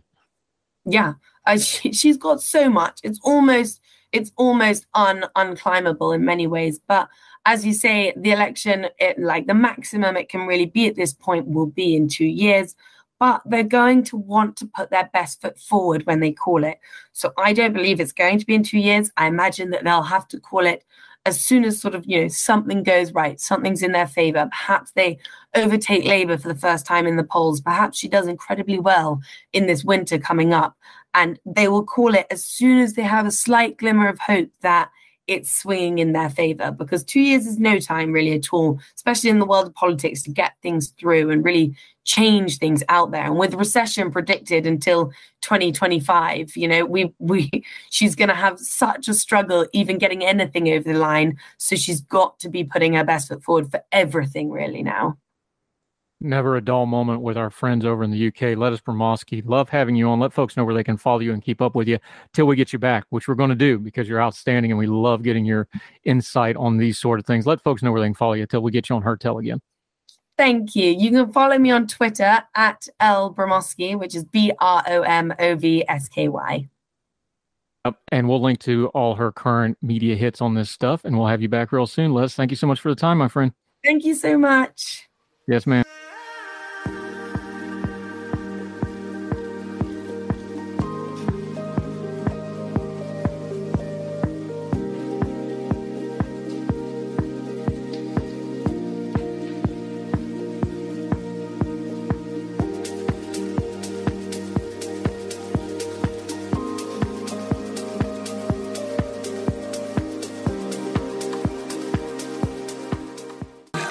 Favorites. We lean on her for sound legal advice, but she is not your lawyer, so nothing she says should be considered legal advice to you.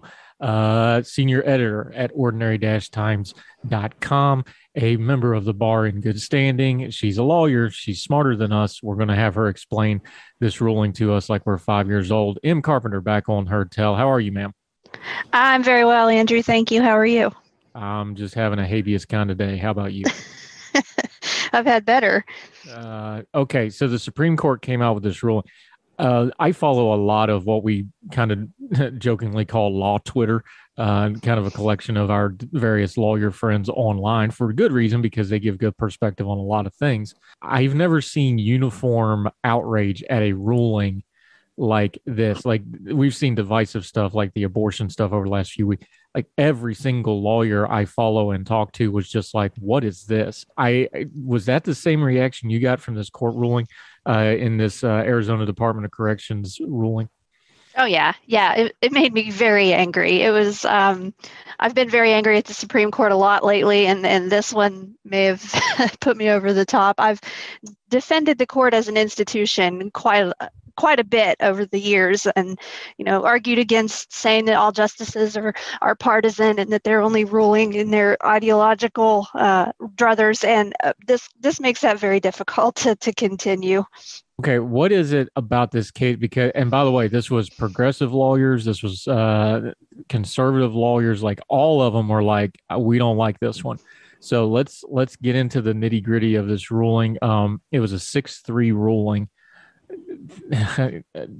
Just where do you even want to start with this? Because it's complicated. You basically have two guys that are on death row out in arizona this is not a conviction hearing. This is a hearing about their representation. Walk us through it kind of slowly so we're not know what we're dealing with. Before they get to the supreme court why is this kind of a hearing important? Explain habeas to folks and kind of just give us the background here. Okay uh, yeah so let's say you're on trial in state court for a crime and you have a bad lawyer doesn't investigate your case crucial facts that could show your innocence they're never presented to the jury. So this and lots of mistakes are made you're convicted you go to prison you go through all your direct appeals the you know the appeal stage right after trial and you lose them all.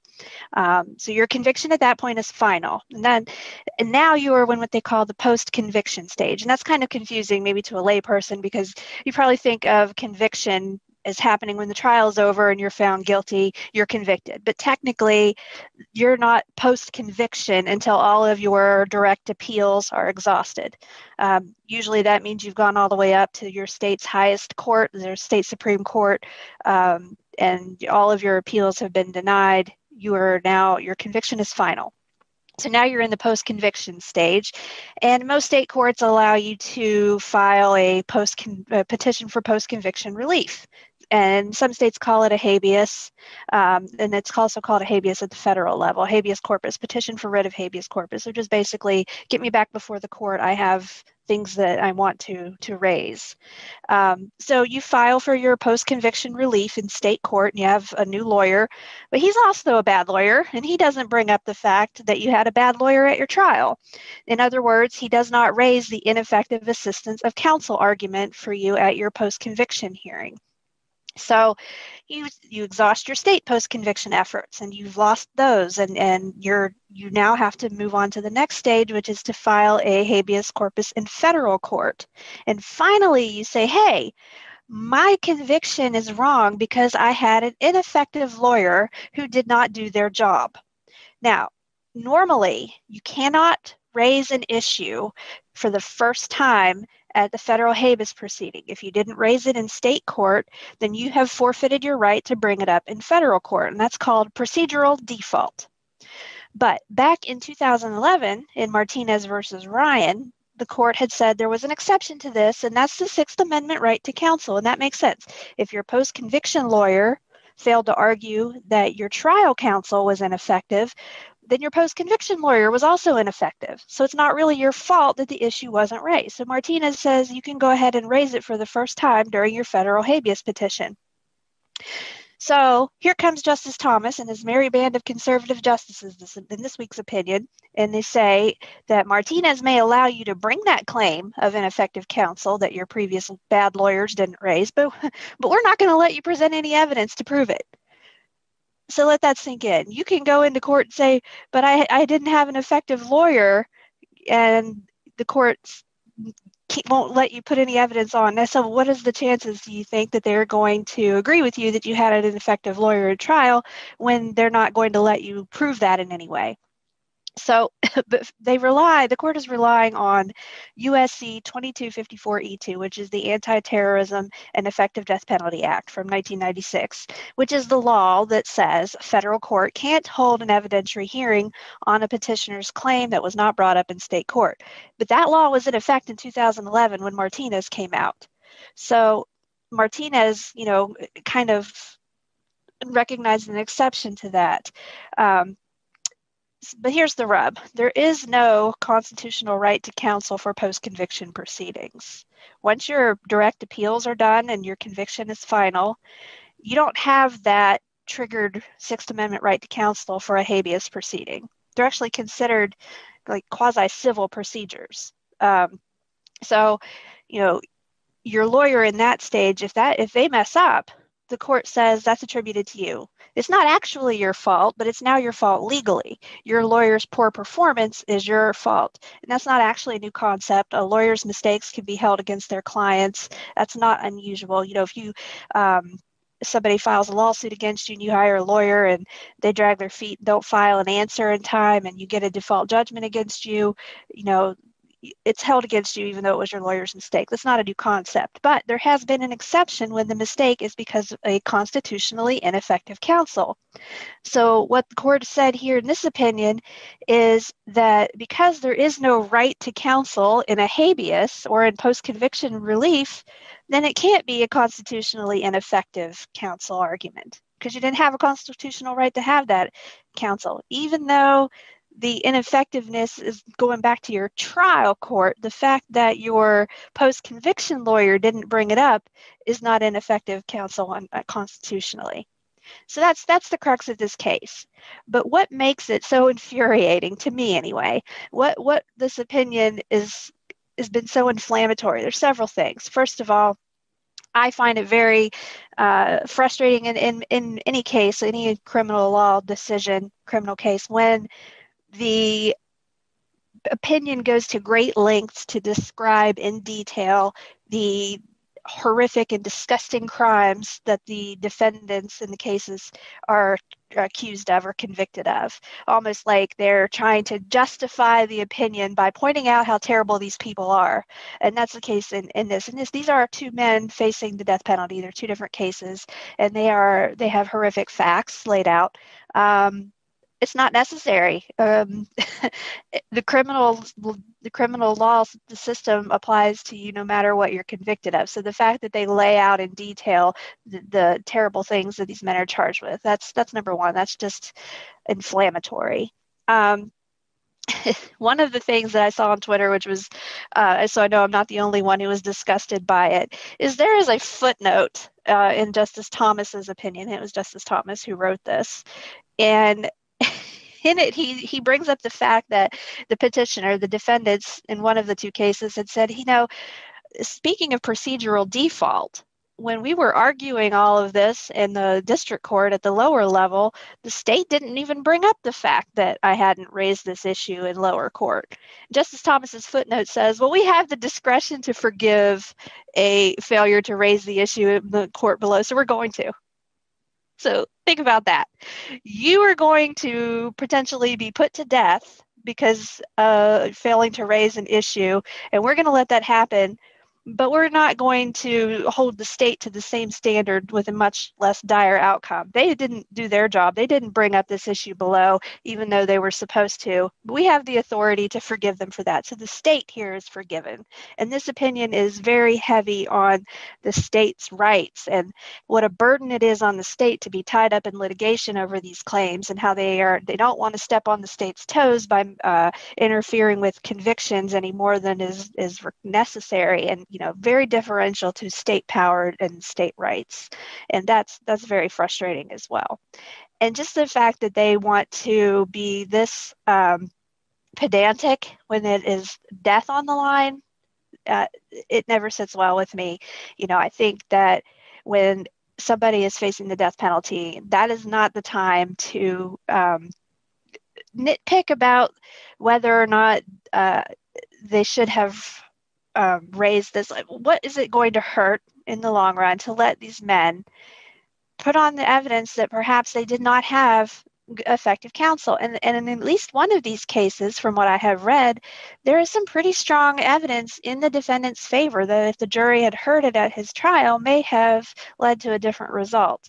So basically they are going to allow the state at this point to proceed to executions for uh, men because they had bad lawyers and as much as I, I hate it, there are bad lawyers doing capital cases and appellate work. Not so much with you know public defenders. I've talked about them before, especially when they're at the level of doing these kinds of cases. They're uh, very competent, great lawyers. But there are uh, a lot of there are other attorneys that take these cases um, and that are not qualified to do it and, and, and not they mean well but it happens. There is unfortunately some bad lawyering that goes on here and you know you you might face death for that. And the fact that you know you're being held accountable for the failures of your lawyer your educated lawyer when you may not have much education yourself your lawyer makes a mistake and they say well that's your fault you know that and, and that's one thing when you're fighting over money but we are fighting for their lives here.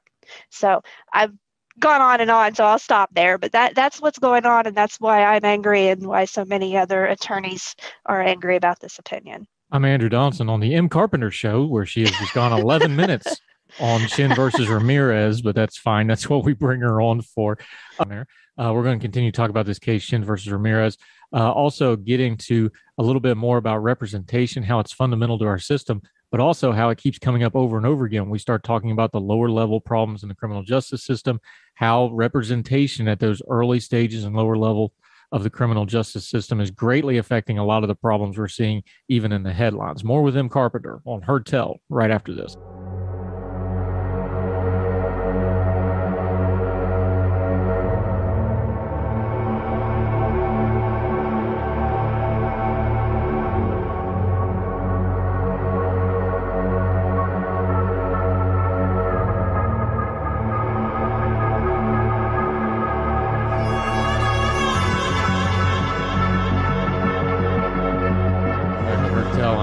Donaldson, uh, joined by our legal expert, Em Carpenter. She's a frequent contributor to this program, uh, and she is the senior editor at ordinary times.com. You can catch her writing there.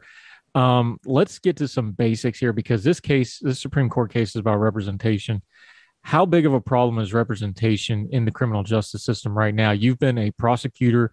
Um, you've done uh, like all attorneys have to do. You've done uh, work as a public defender type work where you have to do the pro bono work. How big a problem is this? Because when we start talking about things like bail reform, we start talking about things like pretrial confinement, we start talking about how the criminal justice system does a better job of making criminals than deterring criminals. A lot of those streams start crossing and kind of have their headwaters with representation, don't they? Yeah. Um, you know, it's one thing when you have an inexperienced attorney representing you in traffic court um, there the, the consequences are not so dire. The stakes are not so high. Um, and we have to learn somewhere right? You know criminal attorneys don't just go into court their first time with uh, you know knowing all the ins and outs and, and not ever going to make a mistake. But when we're talking about more serious crimes where the stakes are higher where we're talking about life in prison or death uh, there needs to be the most effective counsel possible in these cases. And the people who dedicate their lives to this kind of work are generally very competent and and uh, very well versed in these cases, and they're going to do a great job. Even the best lawyer makes mistakes. Okay, and so even the best lawyer at a trial could lead to a valid ineffective assistance of counsel claim so it's not necessarily that the lawyers were bad or negligent, although that is definitely the case at times. Um, it's just there's so many little things, mechanisms in the courtroom that uh, can lead to an error. Judges, you know, judges are reversed all the time, and they're supposed to be the legal expert in the room, but they make mistakes. There's always going to be mistakes. So I think that that's the area where there needs to be deference, and to not even listen to the evidence of the that the defendant has or the argument that they have of that you know listen there's all this evidence out there. My lawyer didn't even bring it up and when you have, in like in these cases, multiple levels of attorneys who have failed to bring that evidence up, I think you want to look at why did that happen? Were they lacking in funds to hire an investigator? Did they not have the money to pursue the, those those avenues? And it's always a quirk of the system, especially if you're a court-appointed attorney, which a lot of them are in these cases. When you want money for something, when you need an expert or you need an investigator, who decides whether or not you get that money? The state the judge, the state, the very system that whose mercy your client finds themselves at, they decide whether or not you're going to, to get those funds. You have to ask the judge. And the, the prosecutor has the opportunity to stand there and argue against it, you know, and that's that's a, a serious disadvantage to a defendant in our system. How much um, pretrial confinement and simple procedural stuff could be cleaned up by changing how that system of representation works. I know there's not enough lawyers to go around, um, and especially not enough good lawyers. And I'm not trying to disparage anybody, but same thing with basketball coaches or shoe salesmen or whatever. You know, there's the really good, and then there's the really bad, and there's this vast gulf in between on the spectrum of good to bad. Right? It's like any other profession. There's only so many good ones to go around.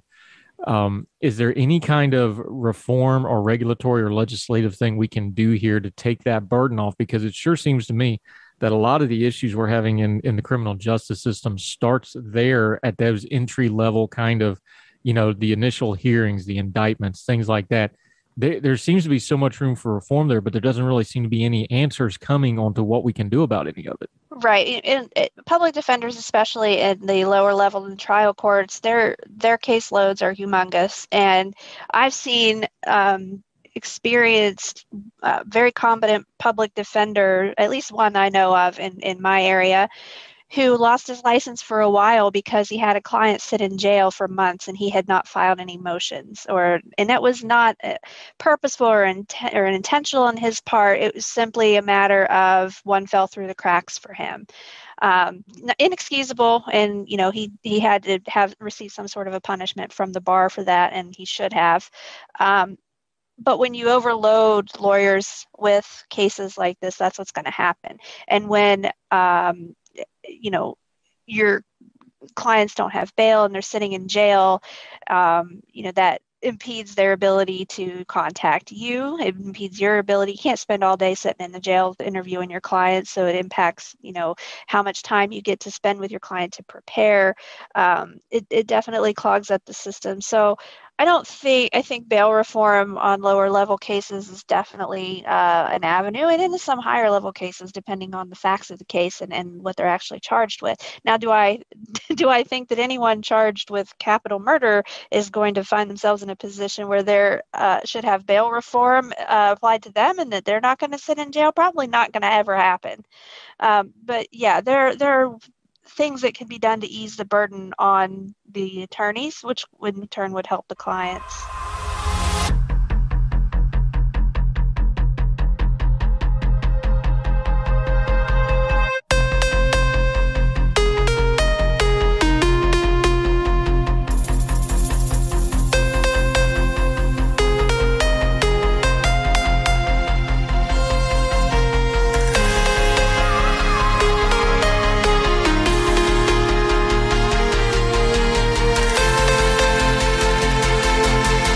Okay, it is the loudest story in news and culture and politics. I suspect it will be this way probably for at least a month or so, if not longer. Let's go to one of our legal experts to break it down for us. He's returning to the show, one of our real good friends, Burt Likko, attorney extraordinaire out in the Portland area. He's also a longtime OG at ordinary-times.com. He has one of them fancy emeritus titles, which means he does it when he wants to, and I'm very jealous of him for that. My friend, how are you today? Andrew, I am uh, I am beside myself with what has happened at the Supreme Court, but very very thrilled that you have invited me on your show to talk about it. Yeah, we're we're thrilled to have you. Okay, when I talked about this on the show uh, yesterday, I was basically reading. You sent it to me as an email, and then we turned it into an article because that's how we do things at Ordinary Dash Times on the fly. Sometimes um, you did a quick little write up of it. Let's start with some nomenclature though, because I, I want to make sure everybody's on the same page because we are dealing we're dealing with one of the loudest cultural things of our lifetime. Uh, I put it this way on the radio this morning. this really is um, the convergence of the last 30 years of the culture wars. This is what everybody's been building for. This is what everybody's kind of been gearing up for. This is this is going to be loud like something we've never seen before. But we're dealing with black and white law here, so let's get our nomenclature right. Roe v. Wade, everybody knows that that's the abortion law. What does and doesn't Roe v. Wade do? And in addition to that, because it's going to get lumped in here, Casey versus Planned Parenthood, which you you got to have them together to understand the full picture here. Just nomenclature-wise, real quick, just kind of overview those for us so we know what we're talking about. All right. Um, you can spend uh, about three weeks on this in a con law class in law school. So I can get deep, deep, deep into the weeds if you like. Um, I would start uh, the the case history uh, with um, I'd start it with Griswold versus Connecticut. That's a 1967, I think, case from uh, from Connecticut, obviously dealing with access to contraception, and that case decided that uh, individuals have a fundamental right to have access to contraception uh, based on this notion of a right to privacy. Now, you will search the Constitution of the United States in vain for the word privacy. Uh, it's not there. Griswold used uh, what's called penumbral reasoning, saying that there are certain things that exist within the scope of different enumerated constitutional rights the First Amendment, the Fourth Amendment, the Fifth Amendment, the Ninth Amendment, and the Fourteenth Amendment. And all of these enumerated rights have been interpreted to protect certain kinds of privacy. So uh, the idea didn't originate in the Griswold case. It goes all the way back. Uh, the, the earliest formal discussion of it goes to a law review article in Yale Law Review by Louis Brandeis in 1890. So we're not talking about something that the Griswold court made up out of whole cloth. Uh, but it was the first time it really got applied, at least in a very explosive sort of way, in that Griswold case. With me so far? Yeah, I'm with you so far. And real quick, since you brought it up, there has been this all over social media today that uh, Roe v. Wade was essentially a privacy case. That's an oversimplification, even though the basis in the Griswold law was privacy. That's an oversimplification of what Roe v. Wade does as you go on to further explain it, right? Right.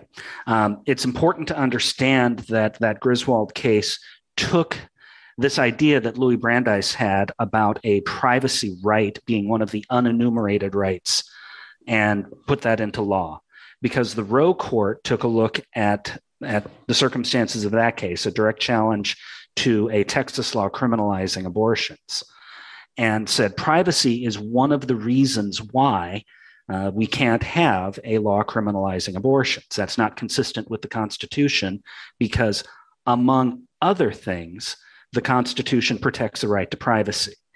Getting an abortion is a very private sort of decision, one of the most intimate private decisions a person could make.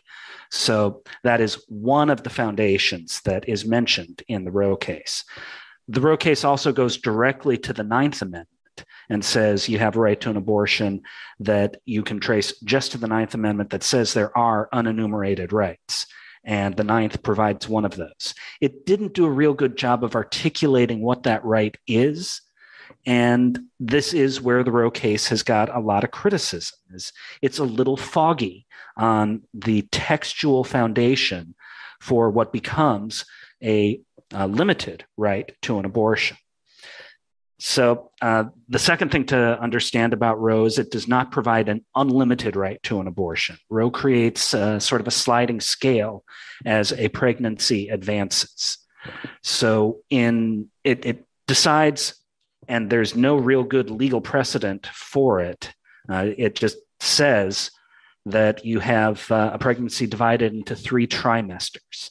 Uh, the first one third of the pregnancy, the second one third, the last one third.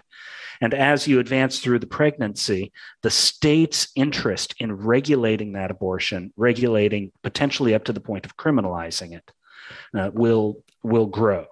So in the first trimester, the state has a very minimal interest as compared to the individual's autonomy in deciding whether or not to have that abortion. And then by the time you get to the third trimester, the state's interest has grown powerful enough that it can override the individual's decision.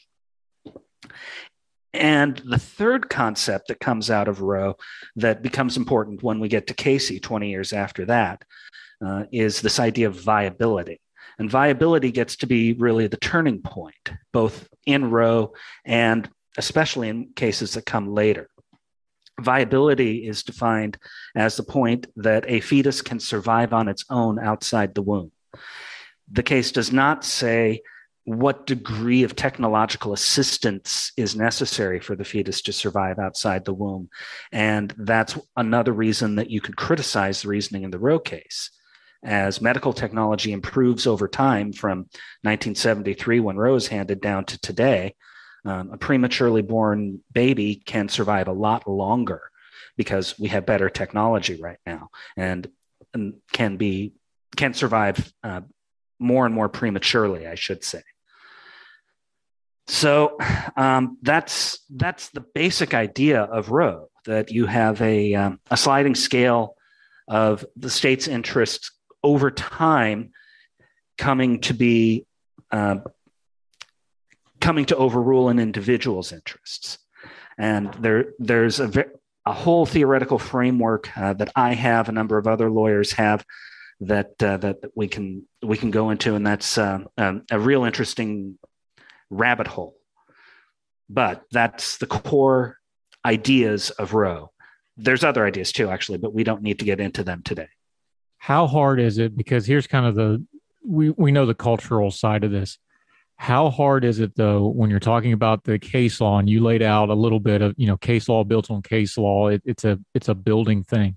Mm-hmm. When you're dealing with this kind of case law, where you're also trying to deal with a medical certainty, and a medical certainty that has a very uh, debatable point like viability. We've already mm-hmm. talked about, you know, uh, we normally now uh, 20 week fetuses are viable outside the womb, these sort of things.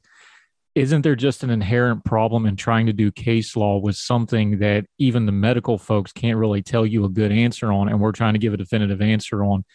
Is it too much to say that this is one of those points of law where the law is just inadequate to try to explain this and there there's just always going to be a tension here no matter what you do? There there will always be tension about this um, because this is such a morally fraught issue. And people of very very good faith and very good morality are always going to disagree about this. That will never ever change. It has never ever changed since thousands of years ago when abortions were uh, first done with different kinds of uh, chemical inducements. Uh, whether that was something that should be done or shouldn't, uh, ancient peoples discussed and debated amongst themselves. Uh, we shouldn't be so arrogant as to think that we will resolve as difficult an issue of this, in uh, particularly in these modern times.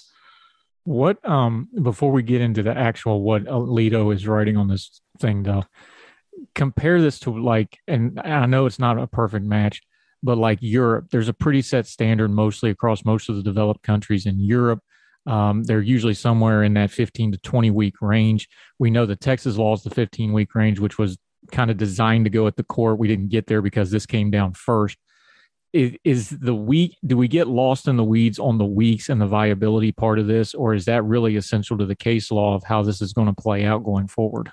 After we get the Dobbs decision handed down, uh, which we can reasonably suspect is going to look a lot like that leaked opinion that that got put out on Monday, um, viability isn't really going to matter as much at the federal level.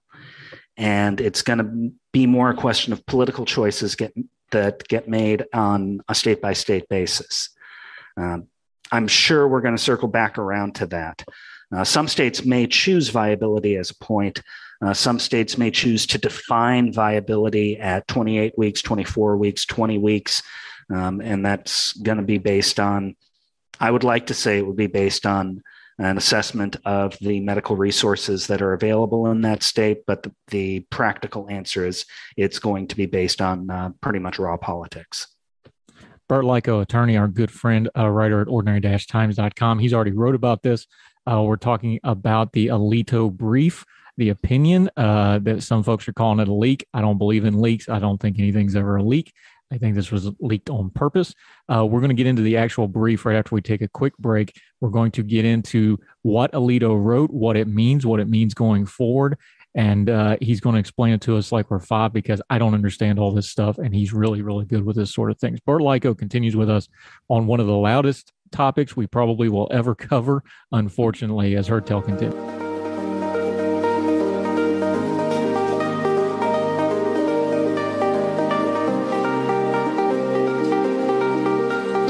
Uh, we're back with our friend Burt Likko. Okay, we have some news now. Uh, you alluded to it. Chief Justice Roberts has issued a rare statement because I don't know how else he was going to do it, but it is rare for the Chief Justice to comment on uh, cases before they come out on opinions. He says this is a legitimate brief. He says it is, uh, or I keep saying brief, it's opinion. He says it's a legitimate opinion. Uh, it is an early opinion. We all know that from the big first draft stamped on the top of it. If you actually bothered to read it at ordinary-times.com and other places like you and I did, uh, but it's hard to imagine this is going to be very markedly different than what is going to come out in June or whenever they get out to this brief. What's the first thing that jumped out at you about this? Was it that Alito wrote it, or was it how Alito wrote it? Uh, the first thing that jumped out about it to me was that I was reading it at all the last time that I'm aware of in history that an opinion has been leaked out of the Supreme Court to anyone uh, was uh, what the year would have been, I think, 1859, when it's likely the leaker was Chief Justice Roger Taney, who told President James Buchanan what the Dred Scott decision was going to be. And Buchanan went and spilled the beans to the public uh, talking to a newspaper saying that the Supreme Court was going to resolve the issue of slavery in the uh, federal territories very, very soon, and it would be a final resolution, and there'd be no need to worry about that for the election. Um, students of history will recall that this um, this worked out rather poorly, very poorly and very bloodily uh, by the end. Of course, let let's do nomenclature one more time, though you're talking about a leak, a breach of trust was the terminology Chief Justice.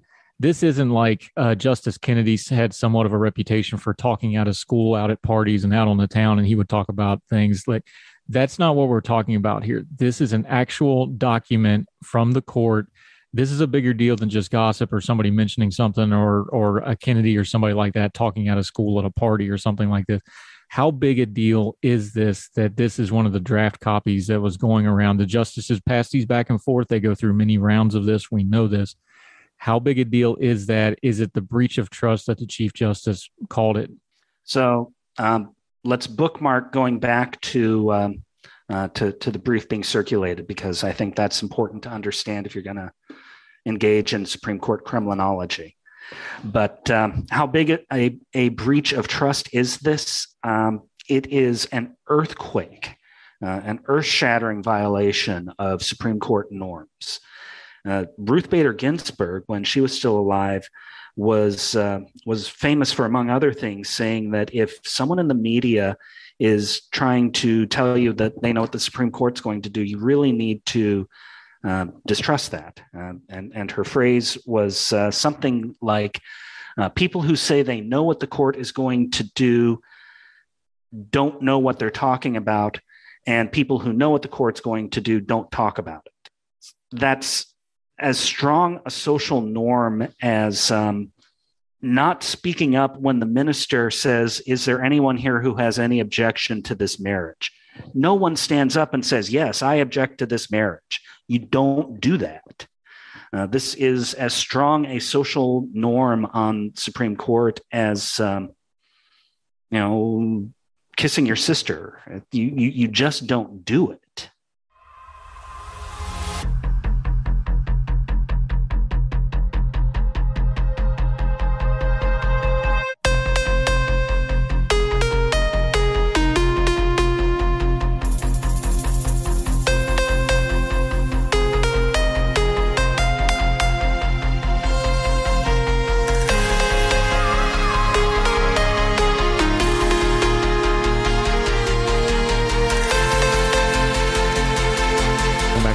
Okay, one of our favorites. She is the senior editor for ordinary-times.com. She is an attorney.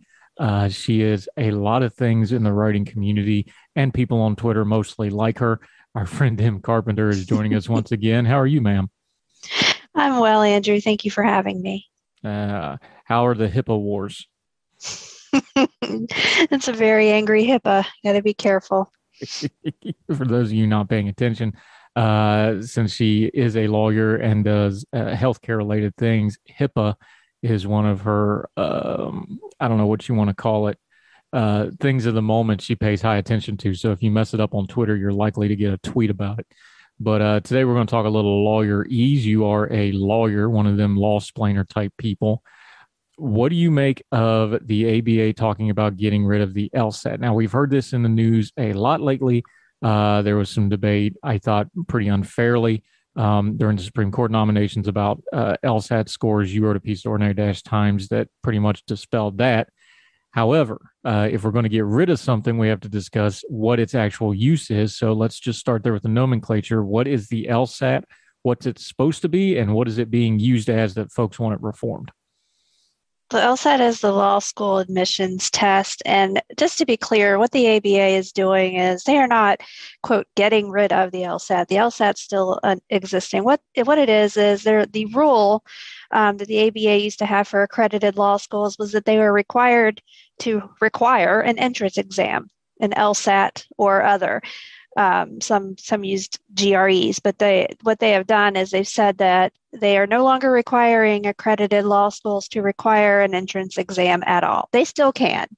And I suspect a lot of schools probably will continue to do so for a variety of reasons. But the LSAT is a standardized test, like a, uh, like the GRE or the MCAT, which is the medical school equivalent, and it is a um, an aptitude test to that's designed, whether it does it accurately or well, I don't can't speak to that, but it is designed to determine whether or not uh, one per- a person's reasoning skills, their logic skills, their um, whether they actually have a, a good chance of success in law school based on how they think, um, how they solve problems, their comprehension, things like that. So it's not a test about what do you know about the law. You don't know you you know theoretically know nothing about the law before you have actually gone to law school. So there are no legal questions on the LSAT. So that's what it is, and the intention of it is to, as a measure, a metric to help law schools accept students who they believe have a chance of success. We went now. We went over this when we did the Supreme Court nomination hearings for uh, soon-to-be Justice uh, Jackson here shortly. Uh, just to tee it up, though, for the trivia buffs out there, how many law questions are on the LSAT? Zero. There are no legal questions on the LSAT. You are not presupposed to have any legal knowledge before you sit for that exam. You have not been to law school yet. They don't expect you to know the law. So, just for the people that will never have the great pleasure of taking an LSAT, uh, I'm not one of them because I actually took the thing just on a lark just to see how I do on it. What it this isn't like a normal test. This isn't this isn't just fill in bubble fields. This isn't you know flashcards. Explain to people what is actually going on on this test because a lot of folks maybe they haven't done logic problems and things like this. Just kind of giving a little bit of an explainer of what the test is actually like to take. Uh, it's been a couple of decades since I took it, so I don't recall every section. Um, I know, you know, there are, like any other standardized test, where you have to read a passage and answer questions about it. And, um, but my favorite part is, as you mentioned, the logic puzzles. And, and those are the ones where you have a list of uh, uh, statements such as, you know, there are five people at a party and the person in red is sitting next to Mary. Mary's not sitting next to the person in green. The person in green is eating chicken and, you know, things like that. And based on the information you're giving, you are supposed to figure out where is everybody sitting, what color are they wearing, and what are they eating. It sounds funny or um, confusing, but, and a lot of people really hate those puzzles. I love them. I have an app on my phone where I do them for fun. Um, so that's one of the one of the sections and then again i think the rest is mostly uh, reading comprehension and, and the ability to write clearly and Em Carpenter. When we get back, we're going to talk a little bit more about that actual law school experience. Uh, we're going to loan lead that into the student loan debate that's going on. Why law school is so expensive? Is that one of those prohibitive gatekeeping things we've been talking about it, and a little bit more about the LSAT. Our talk with our lawyer friend, senior editor at ordinary-times.com, Em Carpenter continues on Heard Tell right after this.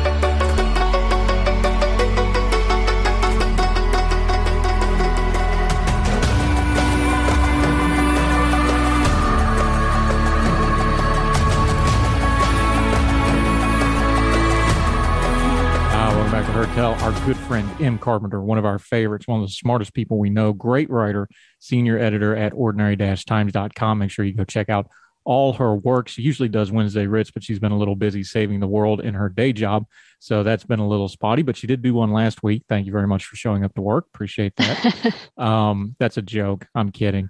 Uh, let's talk about that law school experience for just a second. Law school has always been prohibitive. It's always been tough to get into it's always been extremely expensive. Are we reaching kind of a critical point though, where maybe it's gotten too inclusive, too hard to get into, and too expensive? Um, too expensive. Yes, I think is definitely too expensive. I, uh, education costs, or no, not the cost, but the cost to the students, not necessarily the cost of providing that education, goes up all the time, goes up every year. Um, and in law school, just by way of example, when I finished college, I had about $16,000 in loan debt for my four years of undergrad. Uh, my first year of law school, for which there are no Pell Grants, um, my first year's debt from law school was 16,000 and I know it's probably a lot more than that now. Obviously, in 20 years that's gone up. Um, and I guess you know they expect that once you graduate from law school, you're you know you're going to be in a position to get a well well-paying job and to pay those loans back with ease. Um, I'm one of those who did not go to big law, go to a firm directly out. In fact, I started out in a small town, small county prosecutor's office making about $30,000 a year. Um, so it's not the same experience for everyone. So uh, yeah, I think the cost is is a bit expensive. So depending on what you plan to do with your law degree, and if you want to be a public defender, which I've said on here before, my opinion is the highest calling of a lawyer. If you want to make a your career in public defense, you're you're never going to make those huge salaries and, and pay back these exorbitant loans. So um, I think that's a good argument then for some debt forgiveness or programs for people who take those types of jobs um, and aren't making the big, you know, six figure incomes.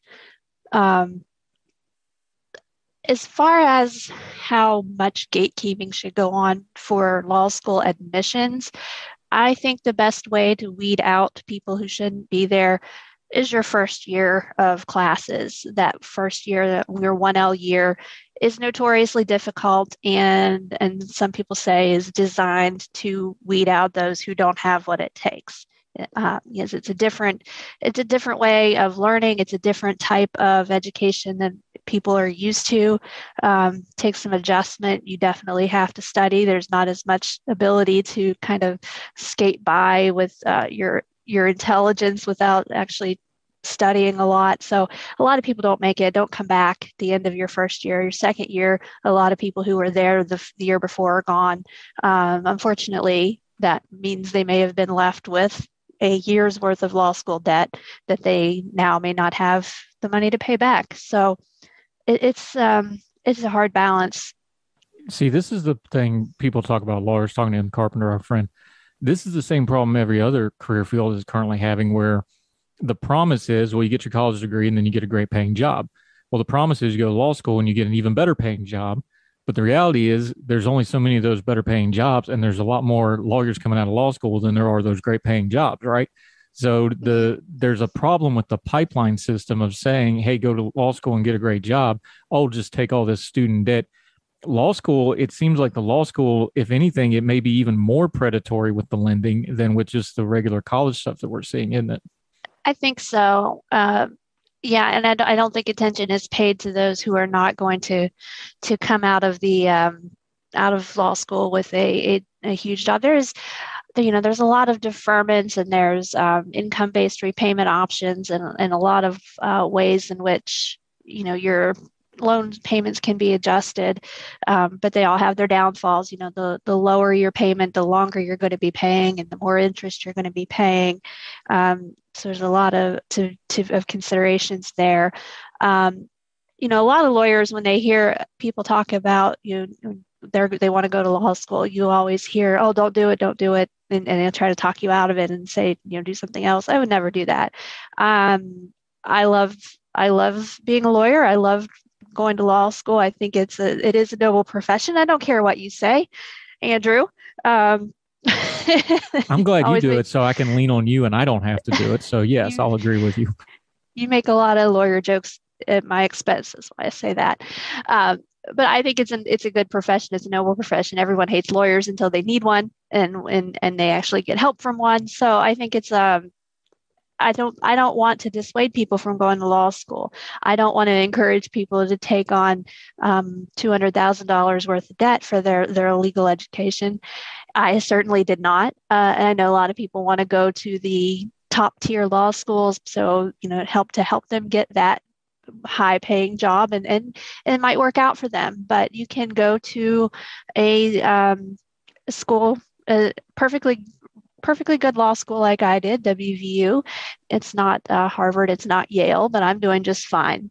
And I know, you know, I have classmates who have who went on to firms and, and are doing very well. So I think that you know you don't have to go into six figure or double six figure debt um, to get a law degree. You can do it. You just, you know, adjust your expectations, adjust your standards. You can do well and, and not incur that much debt. It's everybody thinks that you're going to. Um, every lawyer has two hundred fifty thousand dollars worth of debt. That's not the case. Certainly not the case for me, and uh, probably not the norm. So I think that you hear the loudest, most egregious tales and egregious stories, but I think that it's still it's doable. Um, do I wish that I had less debt? Yes, I wish I had uh, been able to pay uh, more of it at the time. A lot of law schools, WVU included, discourage or prohibit you to have a job while you're in law school, especially if you're a 1L in your first year. You are not allowed to work outside of uh, maybe perhaps a work study job at the law school. So, you know, those are all things that that go into it. And obviously, um, I didn't have the ability to pay for it out of pocket. So, do I wish that I could do it all over again and skip law school? Absolutely not.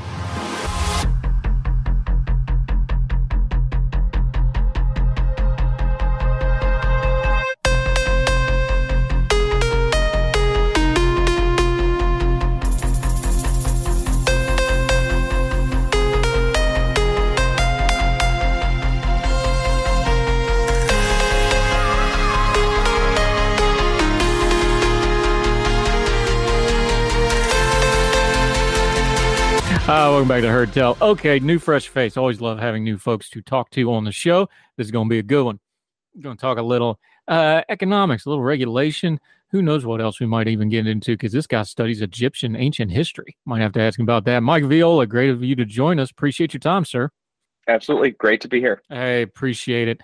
Um, let's start with this. You work for FEE. We've had our friends on there before. Of course, we know our friends Brad and Hannah and others from FEE. They do good work what got you into wanting to study economics before we get into your piece i always ask people like why do you get into your fields of expertise what is it about economics? Are you just, you know, a data geek for the numbers? Is it the people part of it? Tell me why you like economics so much because I think people hear economics and then they have this reaction of like, oh, that's a bunch of math or oh, that's just the unemployment numbers.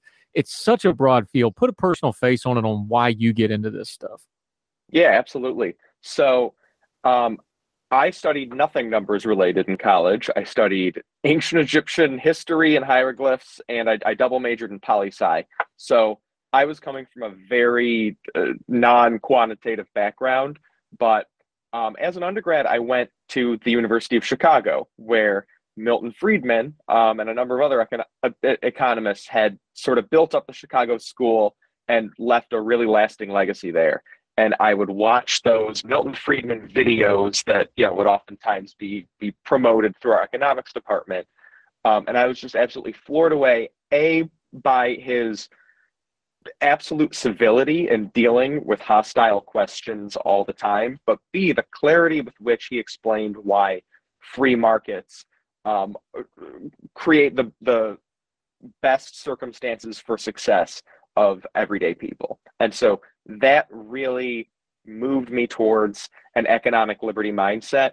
And it just became a bit of a, a passion for me uh, since then, even though it was never really formally what I studied after college, I worked in finance for five years and sort of seeing just the amount of regulation that gets in the way of financials and the way that, you know, oftentimes uh, regulatory capture is used to the benefit of big players from the financial system and holds things back.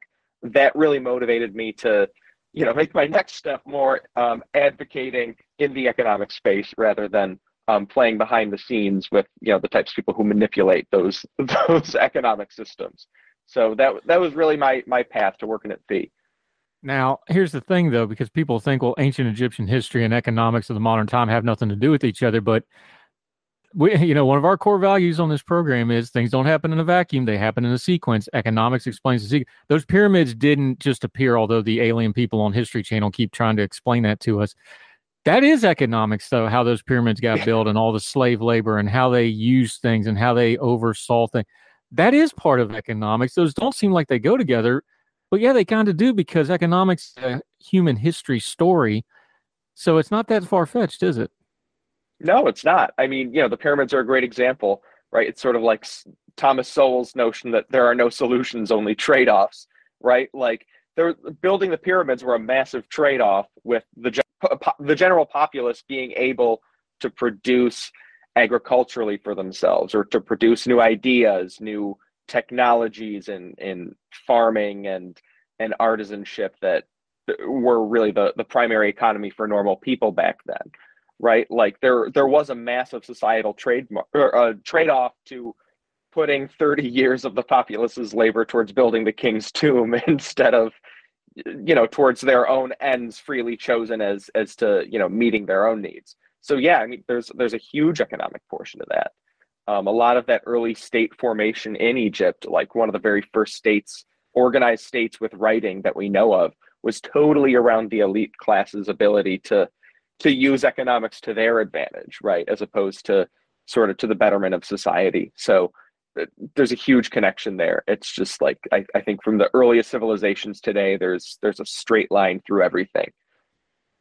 Yeah, and the word we use in our modern vernacular and in the Western and English speaking word for those trade offs is regulation, because that's where the trade off mm-hmm. meets the populace. There's the balance.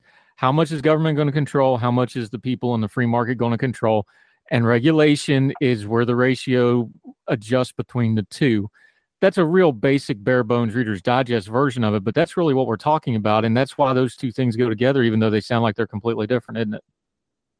Yeah, yeah, I, I absolutely agree.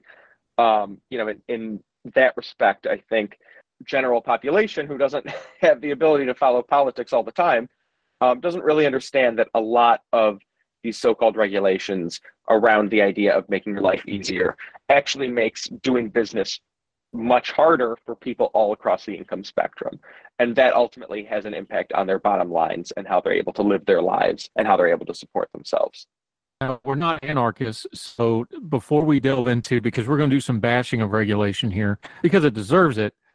But we also need regulation. It's important to have accountable government, and good regulation is part of that accountable government because you do need guardrails on the economy. Let's be fair here. Um, unfettered business usually gets to be as tyrannical as unfettered government does. There does need to be a ratio there. What's some of the guide rails that you look to for a healthy ratio when it comes to regulation versus the free market versus government power? Yeah, well, so that's that's a really interesting notion, right? Like, where do regulations um, help and where do they hurt? On one hand, I think oftentimes regulations that prevent any sort of business collusion or, or preventing price fixing, anti monopolistic re- regulations. I mean, surely antitrust has been abused in recent years, but fundamentally, the idea is that we need to be promoting competition. And in the rare cases where regulation actually preserve competition, I absolutely think that that should factor into the conversation. But then you also have the question of regulatory capture, right? Oftentimes regulations are in fact benefiting the biggest players in, in the business world because competition can't occur. So there, there's almost the test of like, is ultimately is a regulation pro competition or anti competition? And that's probably the simplest test as to whether or not it's going to help um, the average person. Now, there's also regulations around, say, commons problems, right? Like I do, in fact, think the government should be saying that you can't, say, dump toxic waste into our waterways, right? Because um, while nobody may, nobody in the private sector may own those waterways, um, obviously people need to be protected from, say, their pollution or you know air pollution in ways that like privately owned businesses can obviously control for not wanting their own property ruined. So those sorts of commons questions also need to to come into play when you're thinking about regulation. Yeah, and we've had real world examples that we haven't really had in recent memory, or at least living memory for most people. Things like COVID, where regulations that folks normally don't think of come. And I'm not just talking about the vaccine stuff. I'm talking about when a business can and can't be closed for health reasons, when a school can be closed for health reasons. This brought it to the front, and what it really showed was two things. One is people don't think about how much regulation actually manages their lives, and two is, and you've talked about this a little bit, if you can get rid of a regulation for an emergency reason, did you really need it in the first place? Now, those are two separate conversations, but they're also running parallel, and every now and then they collide. And things like COVID, things like economic hardship, that's when those things start crossing streams. And that's where we need to have the conversation of what good regulation is, because when crisis comes, that's when you really find out, isn't it? Yeah, I, I absolutely agree. Right. Um, you know, it, happened in a, a, lot of cities, a lot of states. Um, you know, I'm thinking about in Chicago, for example, which was where I lived during the the earlier part of the pandemic. Like, for example, permits to eat for outdoor dining were made much easier, right? Um, it's like, well, why was that so difficult to get previously? Um, you know, like maybe there are reasons other than you know the harder to transmit virus outside maybe there are other reasons why you might want to eat outside from time to time or why restaurants would want to provide that to their consumers. So it just you have to wonder why there are so many restrictions on our day-to-day life when you know you can then just remove them um, when they become politically inconvenient um, doesn't necessarily mean that you ever needed it in the first place.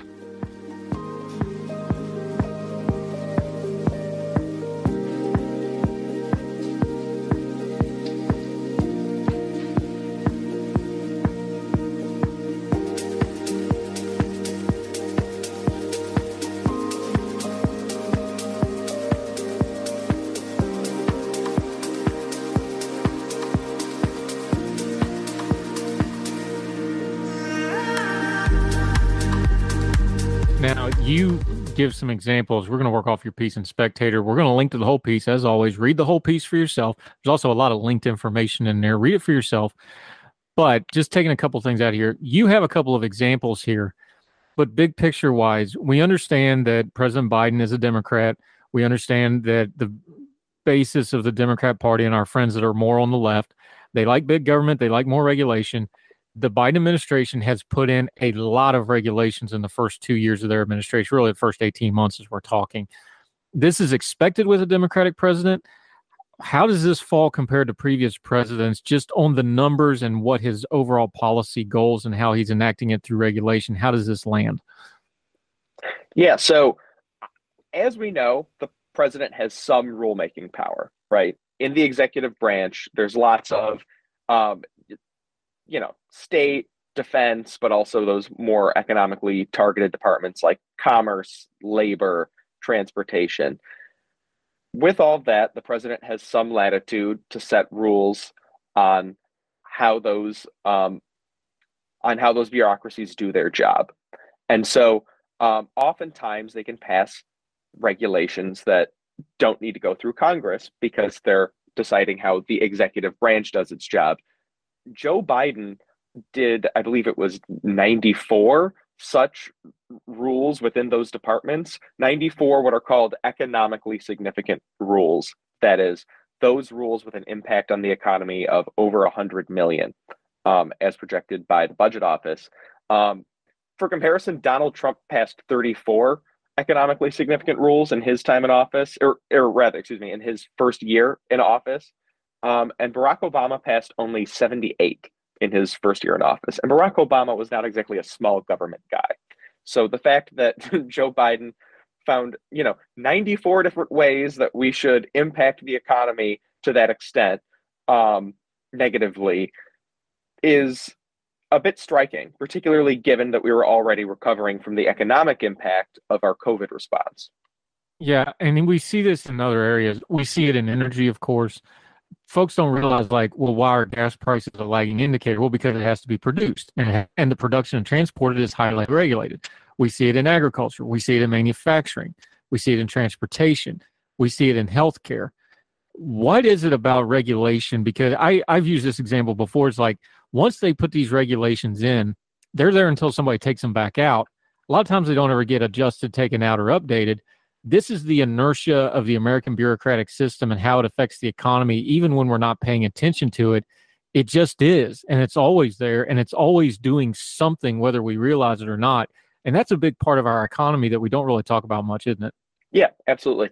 I mean, there's a number of ways you can think about how it affects people, right? Like, on one hand, regulations are almost like a tax. Um, they might make they might make a business's job more expensive, right? More, say, you know, with building regulations, maybe they need a more expensive kind of insulation. With healthcare regulations, maybe you need to do a procedure a certain way with more expensive tools. You can think of anything across any sector where um, regulation fundamentally acts like a tax. It can also act as a barrier to entry, right? So you get less competition because fewer new businesses can meet the price required to enter markets because of all the regulatory uh, overhead that they would need to acquire. That leads to higher prices for consumers. Those yeah. are my primary, you know, regulatory concerns. Ultimately, um, they make life more expensive at different points in the process, and ultimately that gets passed on to the consumer and has an impact on the broader economy look, let's be honest here. This topic gets wonky. Every time I have an economist on, I always tell them, I was like, you know, there's a lot of math, and I don't like math. I admit it. I, I never got past algebra one in school because you could still get away with it back then. You could take geometry and they'd slide you just so they'd get me out of the school. How do we talk better about economics with folks? I always ask this question anytime somebody economical comes onto this show. What's a better way to talk about this stuff? Is it the practical stuff like a gas prices or the COVID stuff? is it a is it more of a policy term of like we need to have a free market ideology or whatever you want to pick an ideology thing?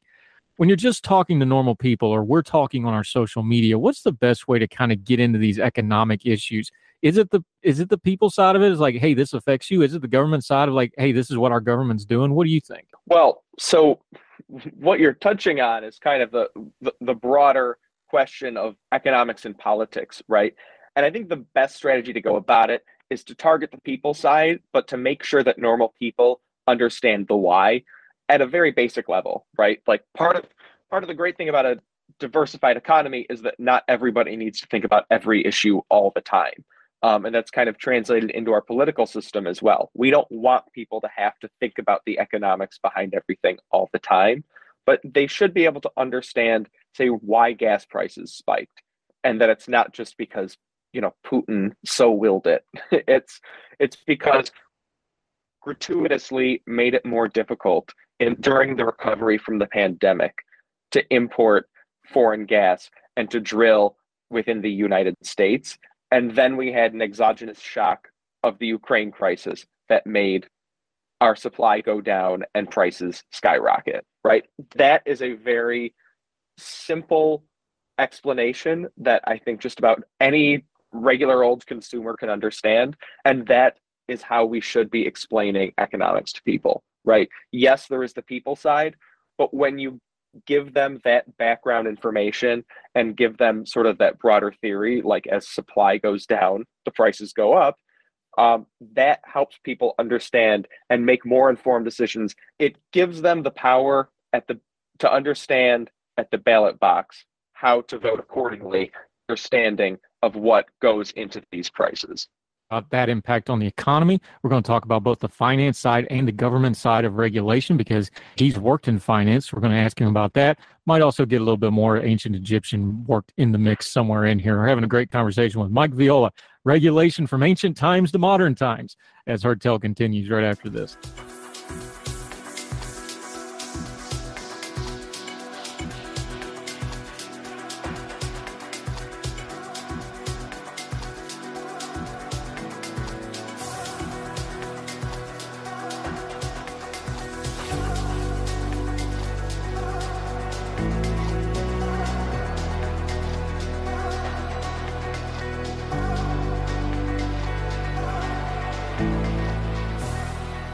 Ah, welcome back to sure. Heard Tell. Mike Viola is joining us. Thrilled to have him. We're talking regulation. We're talking a lot of other things too. It's understandable. One thing we talk about before is, you know, I said about Trump. I'll say it about Biden. I said it about Obama and all the presidents in my lifetime.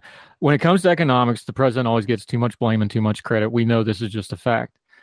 Why do we have this cognitive dissonance where we don't seem to want to blame Congress, who does have the enumerated power of the purse? This is supposed to be their. This is supposed to be our direct representatives how come we don't blame Congress for the economy more often? We more tend to go towards the president or things like this. Yeah, that's a good question. I think the fact that the presidency has taken such an outsized role in our politics has led people to think that the president affects you know everything under the sun but that doesn't change the fact that yes we do need to pay more attention to congress a big problem with congress of course is that in every spending bill they like to add all of their own little regulations or handouts to their own district um, and oftentimes people like what their own hometown congressperson advocates for, right? So they're the sort of the issue because most people like their own congressional representatives and like what their own congressional representatives are doing.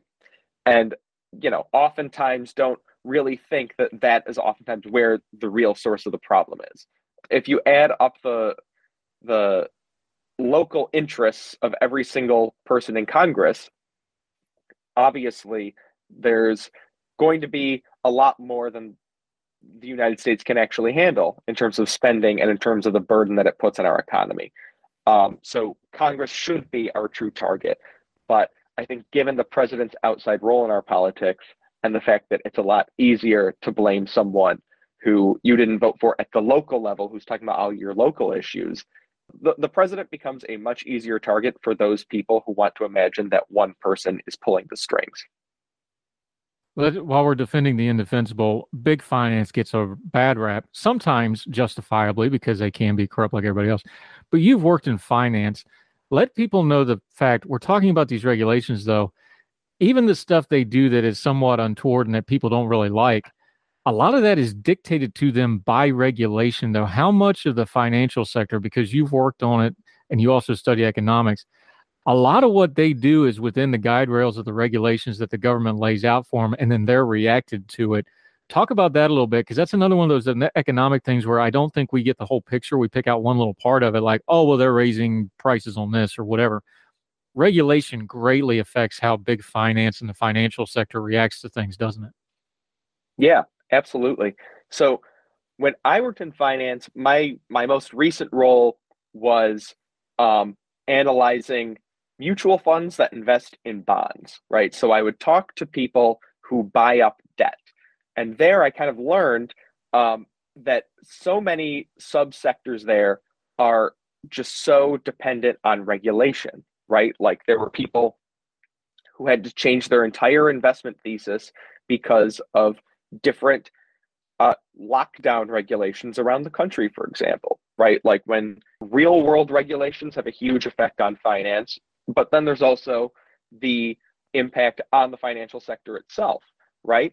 Across the country, after the 2008 financial crisis, um, we passed a lot of new regulations on the financial sector. And that led to small community banks around the country shuttering their doors because they couldn't meet the new banking regulations. So all that did was consolidate power for the biggest banks, which could then reach all around the country, or move banks to, say, a purely online format without any sort of brick and mortar and all the convenience that you used to be able to have of being able to walk into a bank. So it actually made a lot of the banking experience worse for the normal consumer. In investments, that's true too. When I was writing investment analyses, the restrictions on what I could say and how I could characterize my own words were enormous, right? And so that seriously stifled um, the way that people discussed financial matters, right?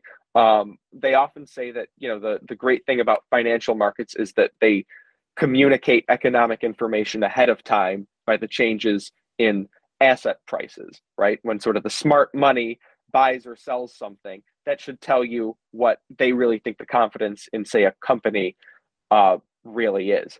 But oftentimes, I, as a writer in the financial industry, couldn't communicate that information because of FINRA and SEC regulations as to what could be presented as investment advice or opinion, which is heavily regulated and makes communicating critical information to investors much, much harder. Does the government get too in its own way when it comes to things like this? And we know they overregulate because the bureaucratic state's first job is to perpetuate the bureaucratic state. And that doesn't matter who's the president, it, it, it does it for the Republicans and Democrats alike. But when it comes to policy stuff like that, why is it so adversarial between the government and the private sector and the regular citizens and the people that control finance? There's got to be some better way to do this, right? And whether that's, you know, less regulation is kind of a unicorn we're going to always chase. But there's got to be some practical way for these folks to get along and at least work together a little bit better, doesn't there? Uh, well, I would certainly hope so. Um, I I think part of what's to blame is the use of different private institutions sort of as boogeymen right? Like in 2008, big banks became the boogeymen, which, while I, I don't exactly think they were blameless, you know, that also comes in the context of essentially being threatened in the 90s by the Justice Department to give out loans that people couldn't pay off, right? So um, there is sort of this cycle of expecting American corporations to do the government's bidding or to institute projects that they believe they can do faster than the market can. And so I think there there's a, it's a chicken and the egg question, right? I, I think a, a freer market would reduce that adversarial component between American business and consumers and government. But I'm not sure we could actually get there without a toning down of the rhetoric already. Mike Viola is joining us. Great stuff. Speaking of toning down the rhetoric, uh, you're a new friend of the program. We're definitely going to have you back. But friends hold friends accountable. I was looking at your Twitter feed. Let's talk about your rhetoric a little bit here. Uh, there was the tragic incident outside of Memphis where a truck carrying Alfredo sauce spilled all over I 55. I know that road well because I was in Little Rock for a couple of years. And you quoted, and I quote, Good. Alfredo is the worst so called, in quotes, Italian sauce. Mike Viola, defend your tweet. yeah. So I will just say I have never at any real Italian restaurant had Alfredo. My grandparents came here from Italy in the late 50s. They never made anything called an Alfredo. It is a mess of heavy cream, which is hardly ever used in Italian cooking.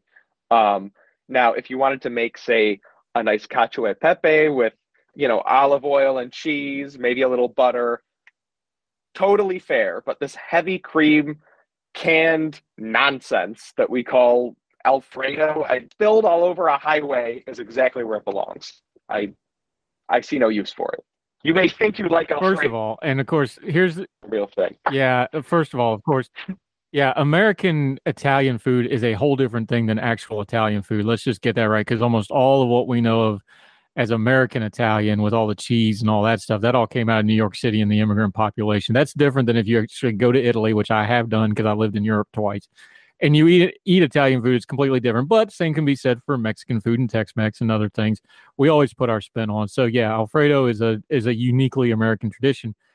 However, it's still pretty good to eat as long as you don't. I guess the Italian thing would probably bother you, but it, look, I'd probably be the same way about pepperoni rolls, but we can hash that out some other day. Uh, Mike Viola, Mike Viola, having a little fun with it at the end of it. Great information today. Um, he's at FEE, which puts out all kinds of great stuff. A couple of our other friends are there. Uh, till we get you back on Heard Tell again, let folks know where they can follow you, where they can keep track of what you got going on until we see you again. Yeah, absolutely. Probably the easiest place would be um, on Twitter. It's at mf underscore viola. Someone else beat me to the version without the underscore, so I'm just always relegated to having punctuation in my handle. But uh, that's probably the easiest spot to find me. Uh, fantastic stuff. That's on the screen uh, right under his uh, lovely face there. If you're watching on the YouTube, we'll also link to his article and all his social media. And of course, the work at FEE. Make sure you follow. They got a lot of different stuff going on with some friends of ours. Make sure you're checking out fee.org. Mike Viola, this was a pleasure. We will do it again soon, my friend. Thank you so much for the time. Yeah, thanks a lot, Andrew. It's really a pleasure. Yes, sir.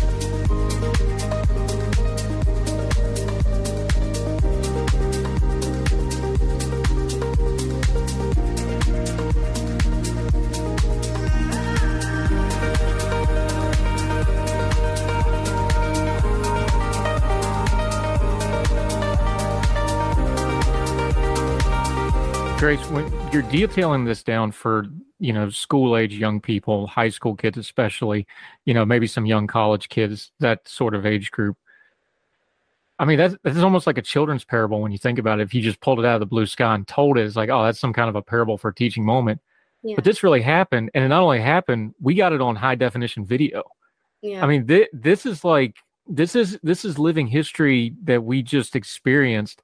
How do we keep it in the public consciousness? Because the media's already moved on from this story. You you hardly ever hear about Hong Kong in U.S. media right now, Western media. Yeah, even even you know BBC and Sky News that has bureaus there. You hardly ever hear anything about the protests anymore. And I watch it every day. How do you use those stories and that video and the stories of Grace and others and start getting it into these kids so that the next generation already has it inculcated into them? Yeah, absolutely. I think that that's the point of the Dissident Project, right? Um, if the generations who are controlling the media uh, now aren't focused on it, then how do we how do we uh, rectify that situation? We go to younger generations and we we change the way that people will tell this story moving forward. That's the whole point of the Dissident Project, and it's incredibly important. Francis, you talked about um, you know having hope and then having no hope. We watched it from afar, so we see the full sequence of events. For the people in Hong Kong, it was probably a very different in how they perceive things. When was the moment that they they really knew that you know China had the full control and this was going to get bad? Was it the judicial reforms? Was it shutting down the free press? Uh, a lot of people that we talked to in Western media, they said when they canceled the Tiananmen Vigil, which is always a big, big deal in Hong Kong, when Yeah. they canceled that and didn't get a lot of pushback, that's kind of when they knew. When was it for you and and for the folks there? When was one or the two the mileposts where they went, okay, this, this is going to get bad? I would say uh, for me it's it's two thing, two events. The first is the when the national security law was implemented in Hong Kong. Um, that happened in July 2020 after the the protests in 2019. Um, that's the thing that when at the first time when um, we see a law from China being imposed in Hong Kong and without any any consent or without any process of consulting the community or the people it completely bypassed the legislative body. Um, it's really a law that was passed by the people's of Con- uh, people's congress and uh, of the ccp and implemented in hong kong. And it was a news that was they only published they only announced this news in june which is one month before the implementation of the law. And people start to wonder like how effective or how are they going, going to enforce this law? Like how big it is going to cover? Is it going to trace back to what people have done before? Um, does that mean saying you know advocating for hong kong independence or you know as simple as supporting democracy in hong kong would be criminalized right? Um, so there is like um, a, people there is like a feeling of uncertainty all around the city. And then when they really when they have the first arrestee of the national security law that's when people start to realize okay that's the boundary that's that's a red line. But still even though you can see you know a very blurry red line it, it's still like very it's still something it's it, it's like I don't know if people can see that as an indicator of what they can do or not, because they can change the rule anytime. And then when they arrest someone for something that they have done in the past, people start to wonder, oh my God, like, so all of my involvement in the 2019 movement can be, can become an evidence. Um, and, and so eventually there is like a feeling of white terror, a, a self censorship in the city, and people would be like, as I said, as I mentioned earlier, when you go into social media, they don't even know if they can share this news because that can be one of the evidence against them.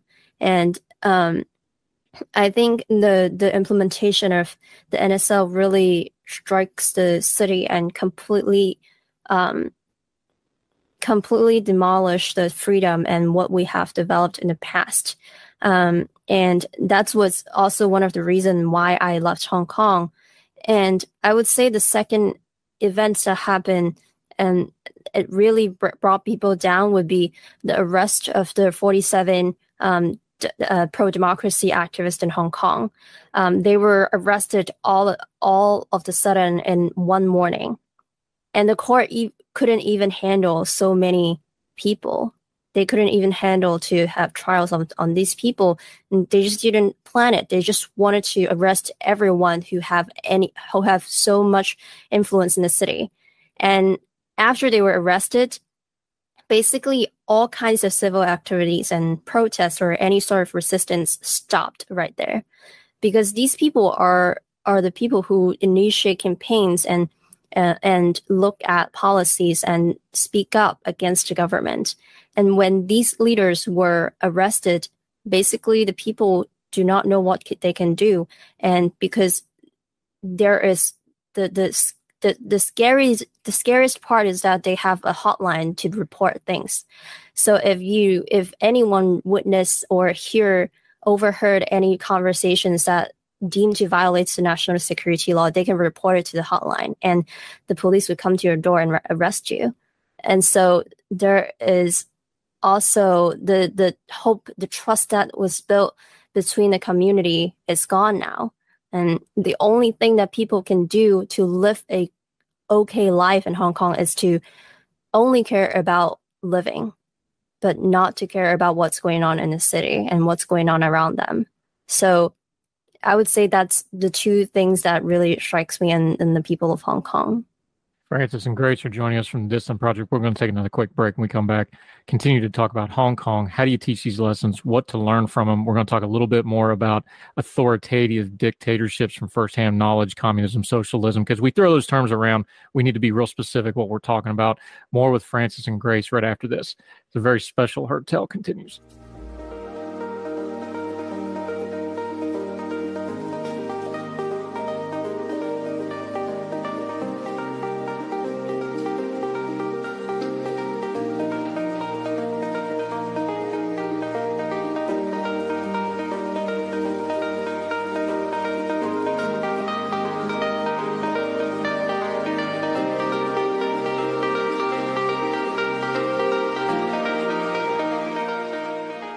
Welcome back to Heard Tell.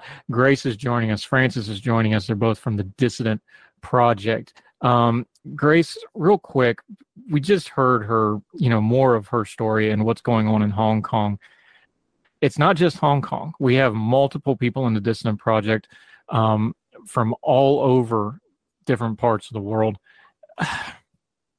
The theme that goes across all of these, whether it's Venezuela, whether it's Hong Kong, whether it's North Korea, authoritative dictatorships who need power and they have to crush dissent and they have to crush other people's freedoms to keep that power. This is universal through human history. It's always going to be this way throughout human history, I think. How do you tell that part of the story that, hey, this isn't just some ideological term we throw around on social media? This is a part of the human experience for as long as we have recorded human history. And it's happening right now to real life people that through technology you can talk to, like Francis. Yeah, absolutely. Um, I think in addition to, uh, you know, the dissidents telling their personal stories, which is uh, an incredibly important part of this, um, they also talk about the technical details of uh, how these authoritarian governments uh, begin, how they take over, um, how socialism leads to communism, the economic the economic implications of these systems uh, for the citizens of their home countries. Um, and so it's not just uh, that they're telling their personal stories, but they really are reaching back into history and talking about how these things happen, um, how uh, people groups become oppressed, uh, how countries fall into authoritarian rule. And Francis, we know the history of how Hong Kong fell under authoritative rule. We know, you know, it was British. Now the Chinese have control of it. What's the future? And I don't, I don't want to be bleak about it, but you know, the the Communist Chinese Party is very ingrained. They're not going anywhere anytime soon.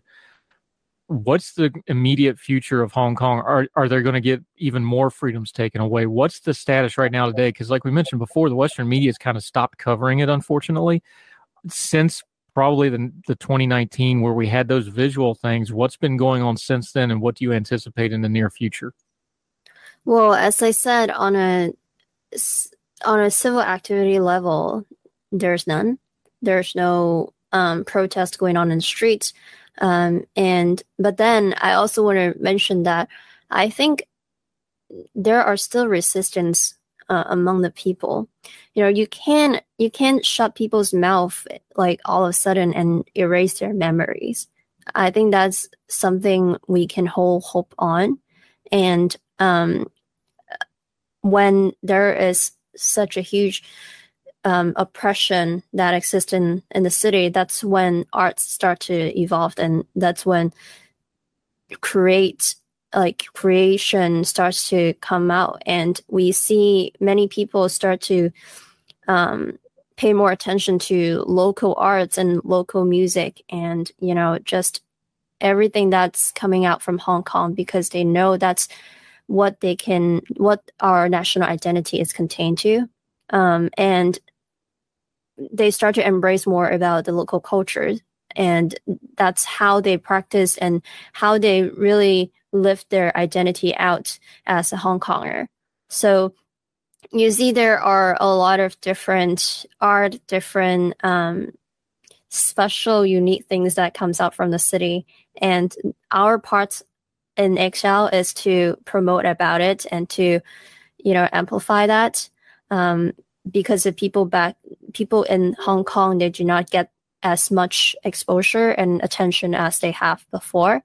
Um, and I think even now, like within arts, you can see people's voice are continue they are continuing to speak up and and and to to, and to say the values they they they want to embrace. So um, when you look at little things and basically things that comes out from the city, it's very it's just amazing. And I, I think um, that's the thing that we can look forward to. And who knows? Like, I think back in 2014, I didn't imagine that something as big as as massive as the 2019 movement would happen.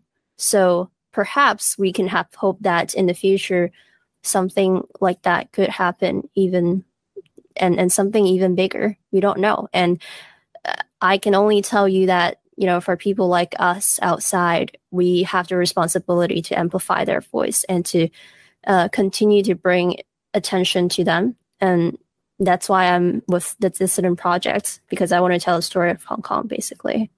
Are are you aware of that as you do your advocacy? And I, I, know we're talking with Grace. You know, the way you've built the Dissident Project, it's going to be very online. It's very multimedia. It's multi-platform. We call it on purpose. Are you are you cognizant of that? It's like you don't really know what's going to break through, not just to Hong Kong, but the Chinese people themselves. I know they keep a real tight lock on the technology, but you never know what might get through, and you never know who might get to see it. And that little sliver, like, for example, when Speaker Pelosi went to Taiwan and and the CCP just absolutely freaked out, you know, we kind of say it's like it's not just that they're free. That scares them to death because somebody might see that, and they might see somebody that's free, and they might see a country that's free, and something are you really cognizant of that? It's like every time I do this, every time I make a YouTube video, every time I do an interview, you just never know what might slide through and inspire that one more person. Yeah, absolutely. Like they would send millions of people online, like robots, to comment under video and to basically send you uh, create a huge backlash online against your video or anything that you do. And that's when you know oh this is something they care about and they're scared of.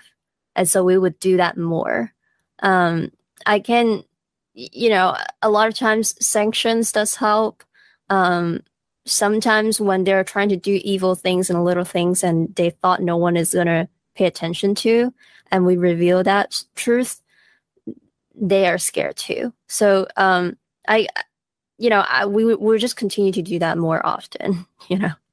Yeah, I've had a few run-ins with those state-sponsored tag Twitter accounts uh, once or twice because I don't care. I say what I think of them, and they know exactly where I stand on that. Grace, you have to know that though when you put this project together, they are very the the CCP propaganda online. It's very active. There's a lot of bots out there. They have a lot of malicious stuff out there you got to be aware of that when you put this project together. It's like this isn't just going to be us talking to kids. This is a worldwide audience, and there's some really bad people just going to be watching us and not liking what we're doing too, right?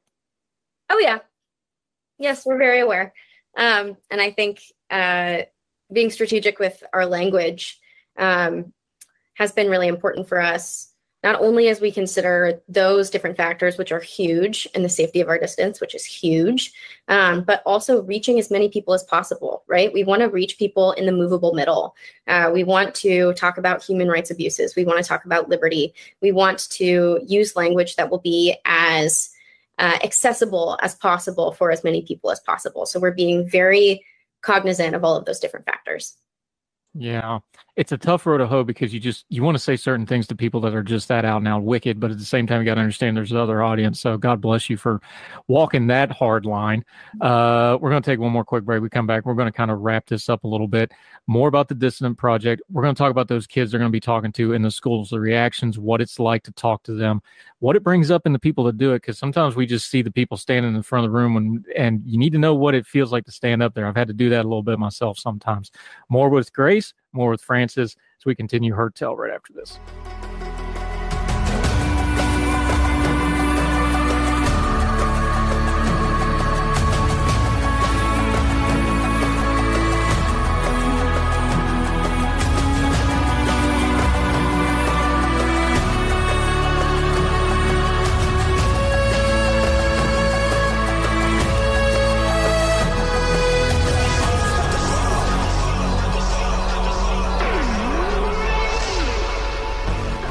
Uh, welcome back to Heard Tell, talking to our good friends Grace and Francis, the Dissident Project.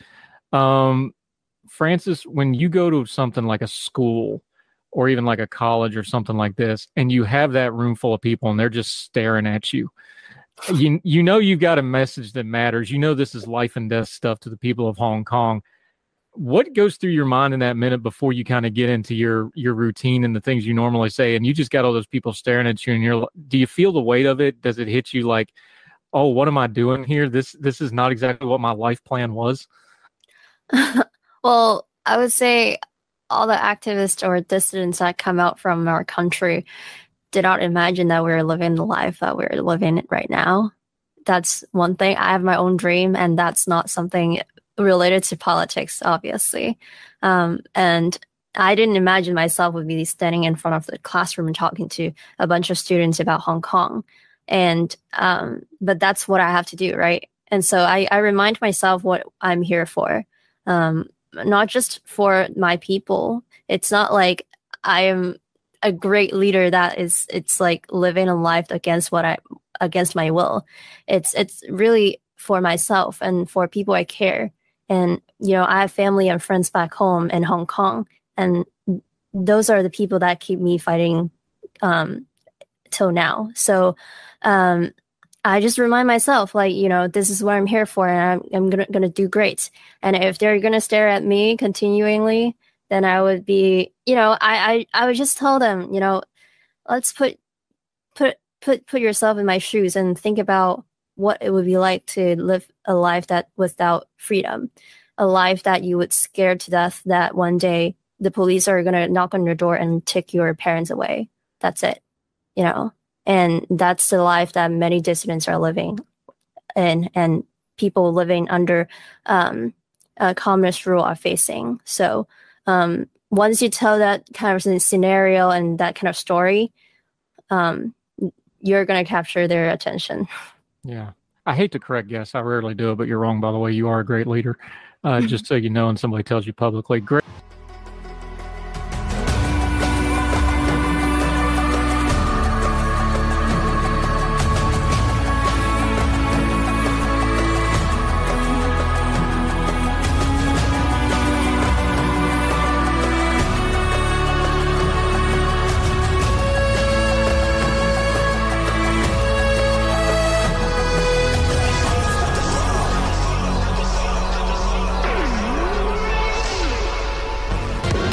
Back to Heard Tell. Uh, this is going to be a little touchy, but we're going to work through it because this man is so smart. He's going to explain it so even I understand. Talk a little First Amendment today.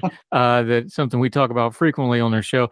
Adam Steinbaugh from uh, FIRE is with us. Uh, sir, thank you so much for the time. Really appreciate you joining us today. Happy to be here. Uh, let's start big picture before we get into the specifics of this case because here's something we talk about on our show a lot things don't happen in a vacuum, they happen in a sequence. We say things online, we say things in the media, things become buzzwords. But when you go to do legislation, when you go to do a lawsuit, when you're talking about the law, you have to write these things down in black and white. So, with that in mind, sir, what is the legal definition of woke? Because if we're going to write laws about it, you think we would have a common definition of it. Do we? No. Uh, woke is a uh, a term that escapes definition. Uh, it means different things to different people, uh, and its definition can almost change with the tone of your voice. Uh, so if you say, "Yeah, I'm woke," uh, maybe that is uh, you have a specific definition of that. But if someone says you're woke, they probably have a very different meaning of what woke is. But that's, and I'm doing that a little teasingly, but that's kind of the crux of the problem when you legislate or try to do law with something like this is you can't just say something like a buzzword on social media. You have to write it down, and you got to write it down in black and white. So when you get to something like the Stop Woke Act, and they're using that as an acronym, we'll get into that as well. This is not just a spouting off on lines. Once you write it in black and white, it has to go up for judicial review. It has to match up to the Constitution. There's layers of why, when you put something in black and white, that it matters that's the piece of this argument I think a lot of people just kind of skip over. It's like you can't just say you don't like something. You not only write legislation about it, legally, you have to define it, right?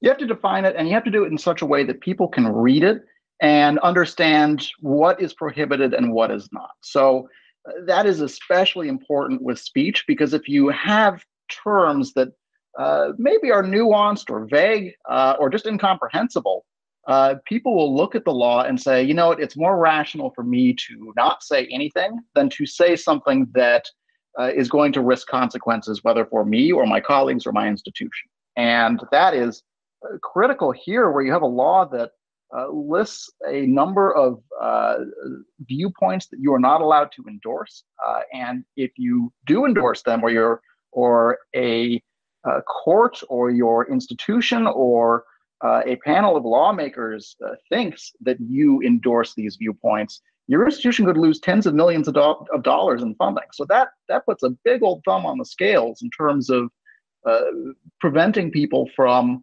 uh, being courageous enough to uh, articulate concepts or discuss concepts uh, in higher education. And that is the last place where you want to make people timid of debating ideas. Here's another place where the terminology comes in. We talk about things like academic freedom. Um, that's kind of a vague term. People kind of generally know that, but where does that become problematic? Because we understand academic freedom of, oh, I'm going to say something and you're going to disagree and we're going to hash it out in a classroom setting. I think that's what most people have in mind. If you had a legal definition of that, though, it's a lot more vague what people can and can't do. And since, let's just be honest here, a lot of these colleges are state institutions and then you have private institutions.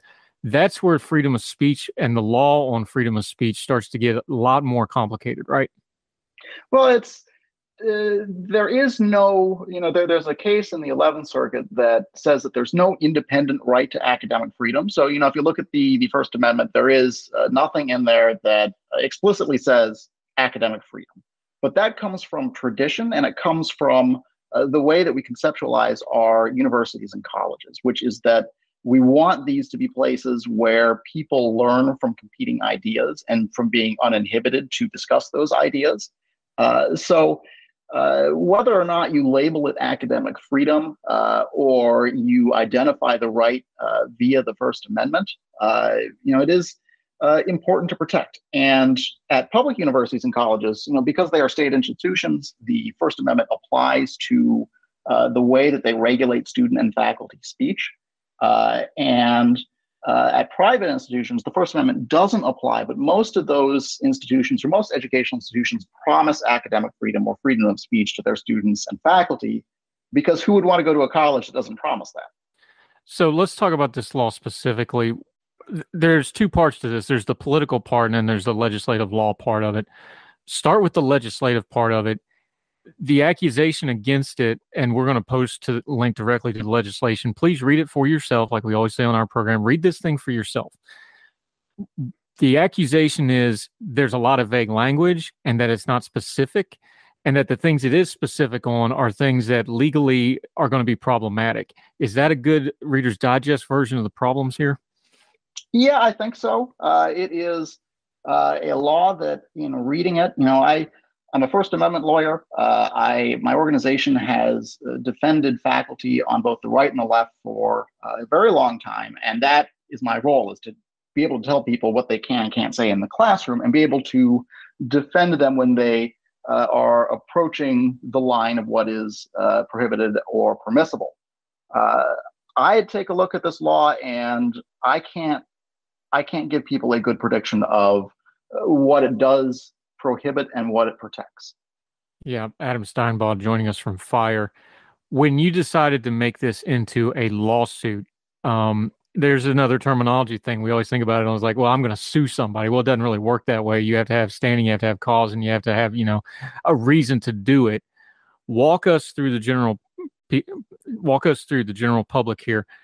Your standing, why you think you have a case here, and what you're hoping to accomplish with the lawsuit. Well, uh, we have a case because when you have uh, lawmakers and uh, the governor uh, team up and pass a statute, and this is, you know, one of the, the main legislative goals that they had. They had a, uh, you know, multiple press conferences and press releases, and you know, really heralded this law. So they're very serious about this law.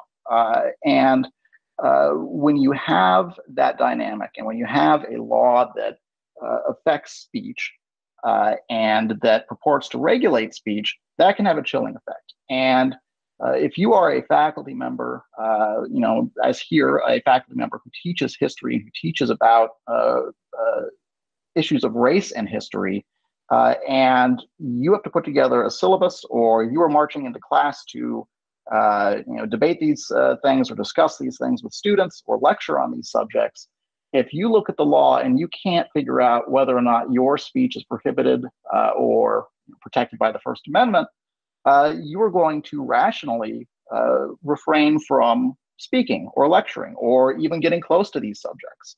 Uh, so when you have an objective chill like we do here, uh, it is not just someone who uh, is coming in and uh, is just kind of theorizing uh, and spitballing that maybe the law applies. Um, you know, it's uh, there's a good argument that the law applies here. Uh, and uh, for that, you can go to a court and you can say, look, uh, I can come before the court even though I haven't been prosecuted or suspended or terminated or otherwise punished under the law.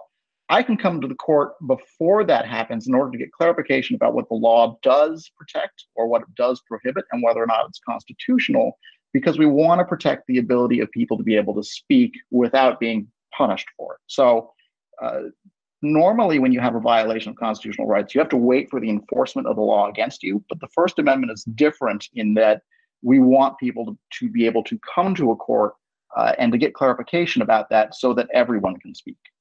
Yeah. Now that's the legal side of this. There's a political and a public side to these things, obviously, because you know, let's be honest, you had to write a press release about why you're doing a lawsuit. It's just part of the business, right? When you're discussing that piece of it, before we even get into the particulars of it, what is it about these types of things when you have a politically charged thing? You mentioned it. You're a First Amendment lawyer. You defend people on the right and the left and whatever else. Why does the First Amendment have to be a double-edged sword that goes both ways? It we it, it has to be something that also offends you, not just that it also gives you a right to speak out publicly. Just walk people through why it's so important, not to just go after. It's like, well, I want to protect what is meaningful to me because that may not be the same for somebody else. And that gets to the heart of what a right is, doesn't it?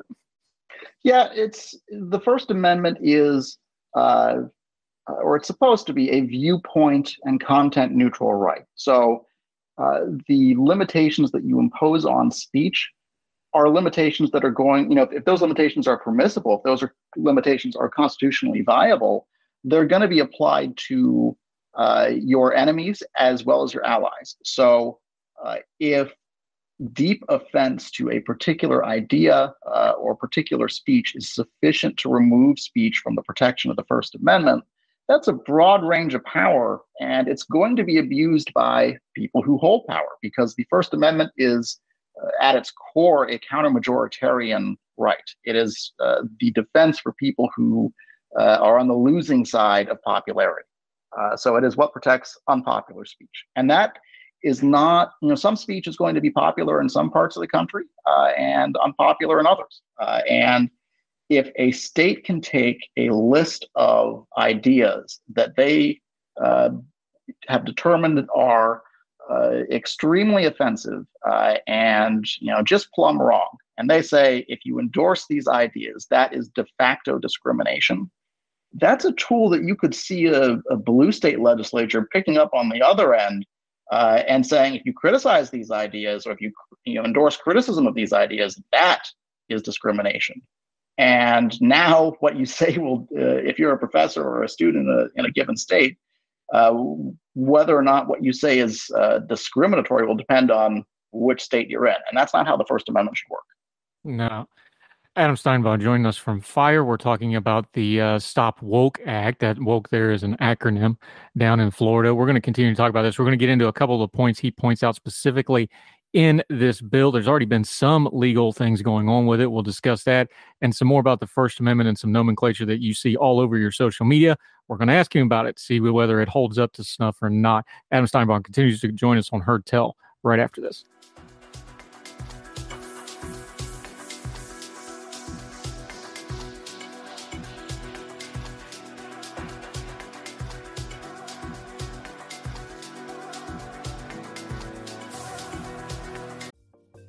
Folks, if you've listened to the Heard Tell program, you've heard our friend Gabriella Hoffman, but you need to make sure you're checking out her podcast, District of Conservation. It's a podcast exploring the nuances of true conservation efforts from DC and beyond. From topic discussions to exclusive interviews with conservation and energy newsmakers, Gabriella keeps listeners appraised of the latest news stories while elevating important voices. Listen to the District of Conservation on Apple Podcast or wherever podcasts are played.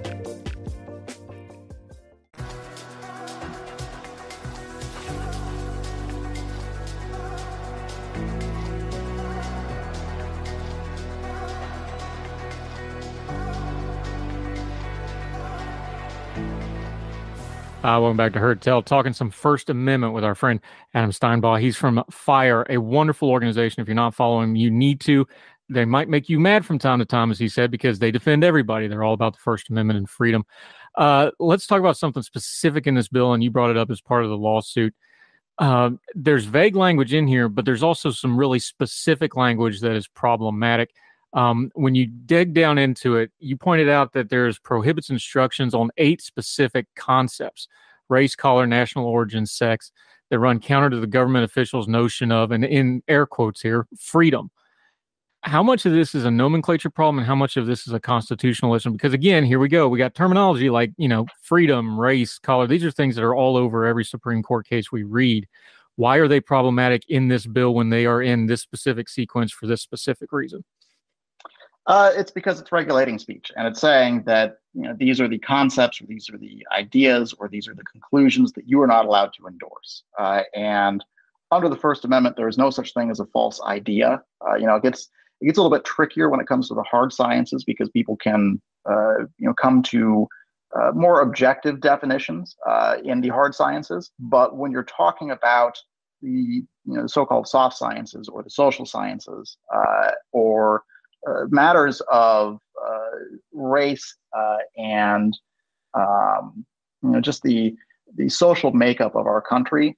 These are charged and difficult issues, uh, and those you can only win out uh, or you can only resolve or try to resolve uh, through debate.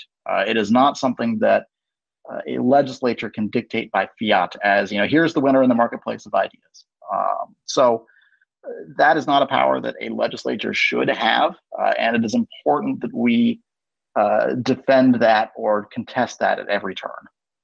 Now, your lawsuit is not the only lawsuit on this topic. There's other legal action going. In fact, there's already been part of the provisions blocked by a judge.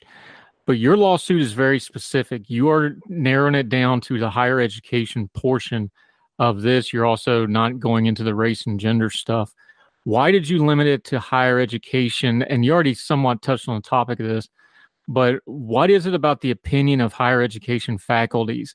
This has really been the front side of um, First Amendment speech because we are hearing about all this stuff, you know, academic freedom in the classroom. We see all the viral videos of people arguing with professors and protesters in classrooms and outside speaker. This is something that's really in the forefront of a lot of the cultural edge of our politics right now. Why did you narrow it in this lawsuit to focus specifically on the higher education? Well, you know, FIRE has been in the higher education uh, freedom business for uh, you know, about a quarter century now. Uh, so a little bit of it is just that that is what we uh, are used to defending. Uh, but I think more importantly is that there is a distinction between higher education and K through 12. Uh, K through 12, obviously, the people who are sitting at the desk in a K through 12 classroom are generally not adults. Uh, they are generally not there by choice. Uh, they are legally compelled to be there. And the function of K through 12 uh, has a greater emphasis on communicating community values and instilling community values to uh, students. So that involves uh, a greater leeway of uh, curricular choices or, or gives greater leeway to the government uh, to define what those curricular choices are uh, and for the community to, to define its own values. If you contest that or contrast that with higher education, these are students who are by and large adults. Uh, you can hand them a rifle and send them uh, overseas to serve our country, uh, and uh, they can sign up for uh, very expensive um, loans in order to go to college, and you know they are capable of making their own decisions. Uh, they can vote. They are fully, uh, you know, full participants in our society, uh, and they should not be shielded from ideas simply because they are offensive. So, uh, aside from you know who is in the classroom, the purpose of higher education uh, involves different functions than K through 12. so you go to college in order to encounter different ideas and then to contrast those and discuss them and figure out where you stand on those ideas. That's uh, you know, while there there are some gray areas uh, in K through 12, you can imagine a high school senior is probably going to be a little bit more rebellious and maybe uh, looking to uh, ideas that they might find subversive or um, uh, anyway, they they the the purpose of higher education is to encounter ideas that are different, whereas K through 12 uh, is to uh, be sort of on the receiving end of the ideas that society wants to impart. Uh, and that doesn't mean you have to agree with them. Uh, I think that uh, the lesson from Tinker v. Des Moines, uh, which you may recall is the case in which uh, students wore black armbands in class to protest against the Vietnam War, the lesson from that is that students can dissent from whatever the majoritarian view is, even if they are in a high school or middle school. Um, but the information they receive uh, is going to be different than it is in higher ed. So, uh, higher ed and K through 12 are just fundamentally different, and it's important to protect the uh, uh open marketplace of ideas in higher education. And uh, that is particularly critical where you have lawmakers or state legislature trying to dictate what will be orthodox and what is not. Yeah, but you raise an excellent point. Something that doesn't get discussed here either is when you're dealing with secondary education as opposed to higher education, you've got an additional layer there because they're not adults. So you have parents. So what is the law? You know, we have this debate. We've had it with the guns and medical care and everything. You know, are you magically an adult at age 18? Should your First Amendment rights change when you magically become an adult?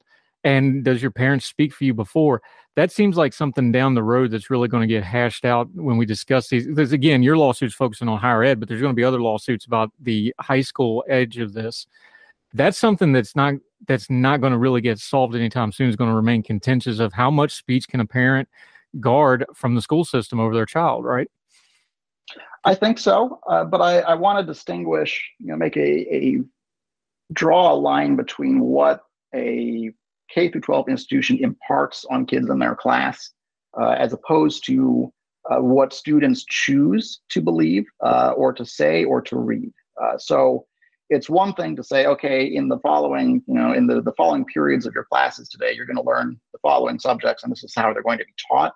It's another thing to say, these are the types of books you are allowed to check out from the library and exercising your own choice. Because students uh, you know, especially as they get older, they're autonomous. They have their own rights, uh, and uh, you know, parents have uh, certainly important uh, rights in determining uh, or guiding the education of their students.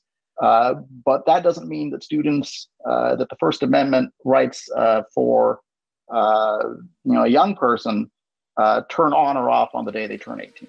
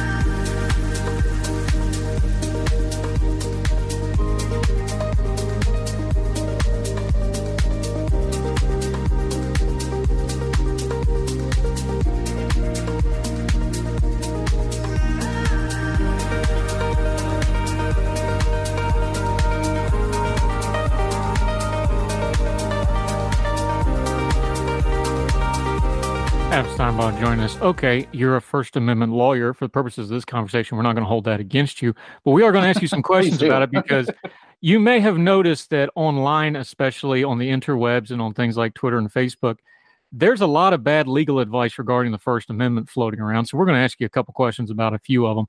Uh, let's start with one of everybody's favorites that's just gotten flogged to death in the wrong direction: uh, yelling fire in a crowded theater.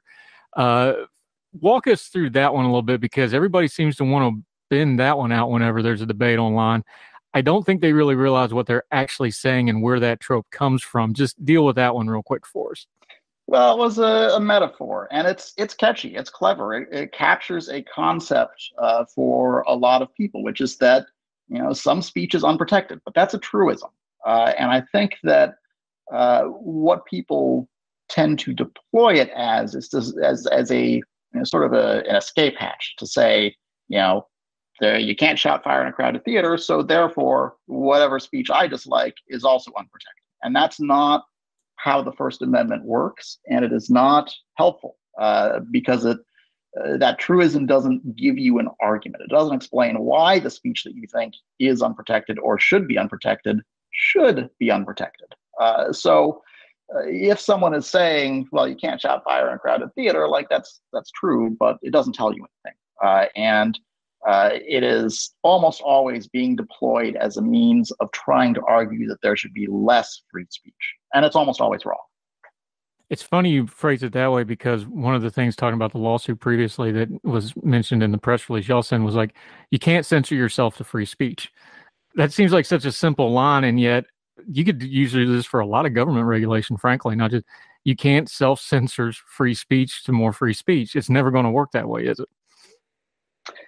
No, uh, I think that uh, government leave or the First Amendment leaves choices about what to say and how to say it to the speaker, uh, and a lot of you know what is contested about the First Amendment or or what the First Amendment serves is about leaving the decision or leaving decisions uh, about what speech is appropriate to the listener and to the speaker.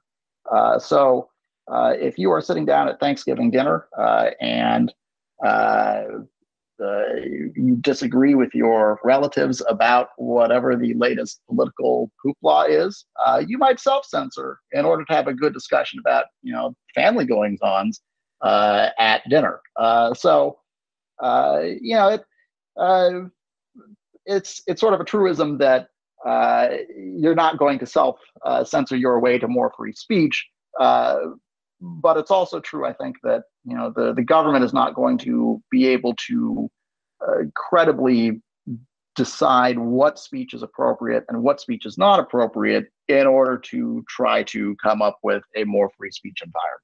Uh, uh, here's a good one. We've heard this one a bunch over the year. Speech cannot cause harm by itself. Well, that's kind of one of those that, well, it depends on the definition of is there, but speech cannot cause harm by itself. That's one we keep hearing over and over again. Uh, I think it depends on what you mean by harm. Uh, speech is powerful. It can hurt you. It can really make people mad.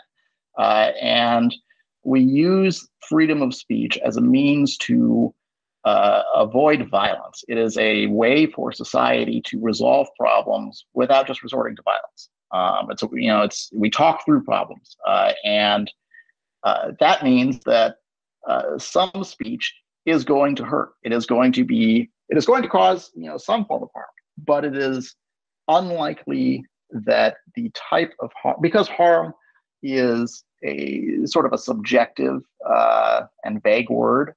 Um, we don't want to limit speech just because it causes harm, because that harm might not be tangible. It might not be something that we can objectively identify.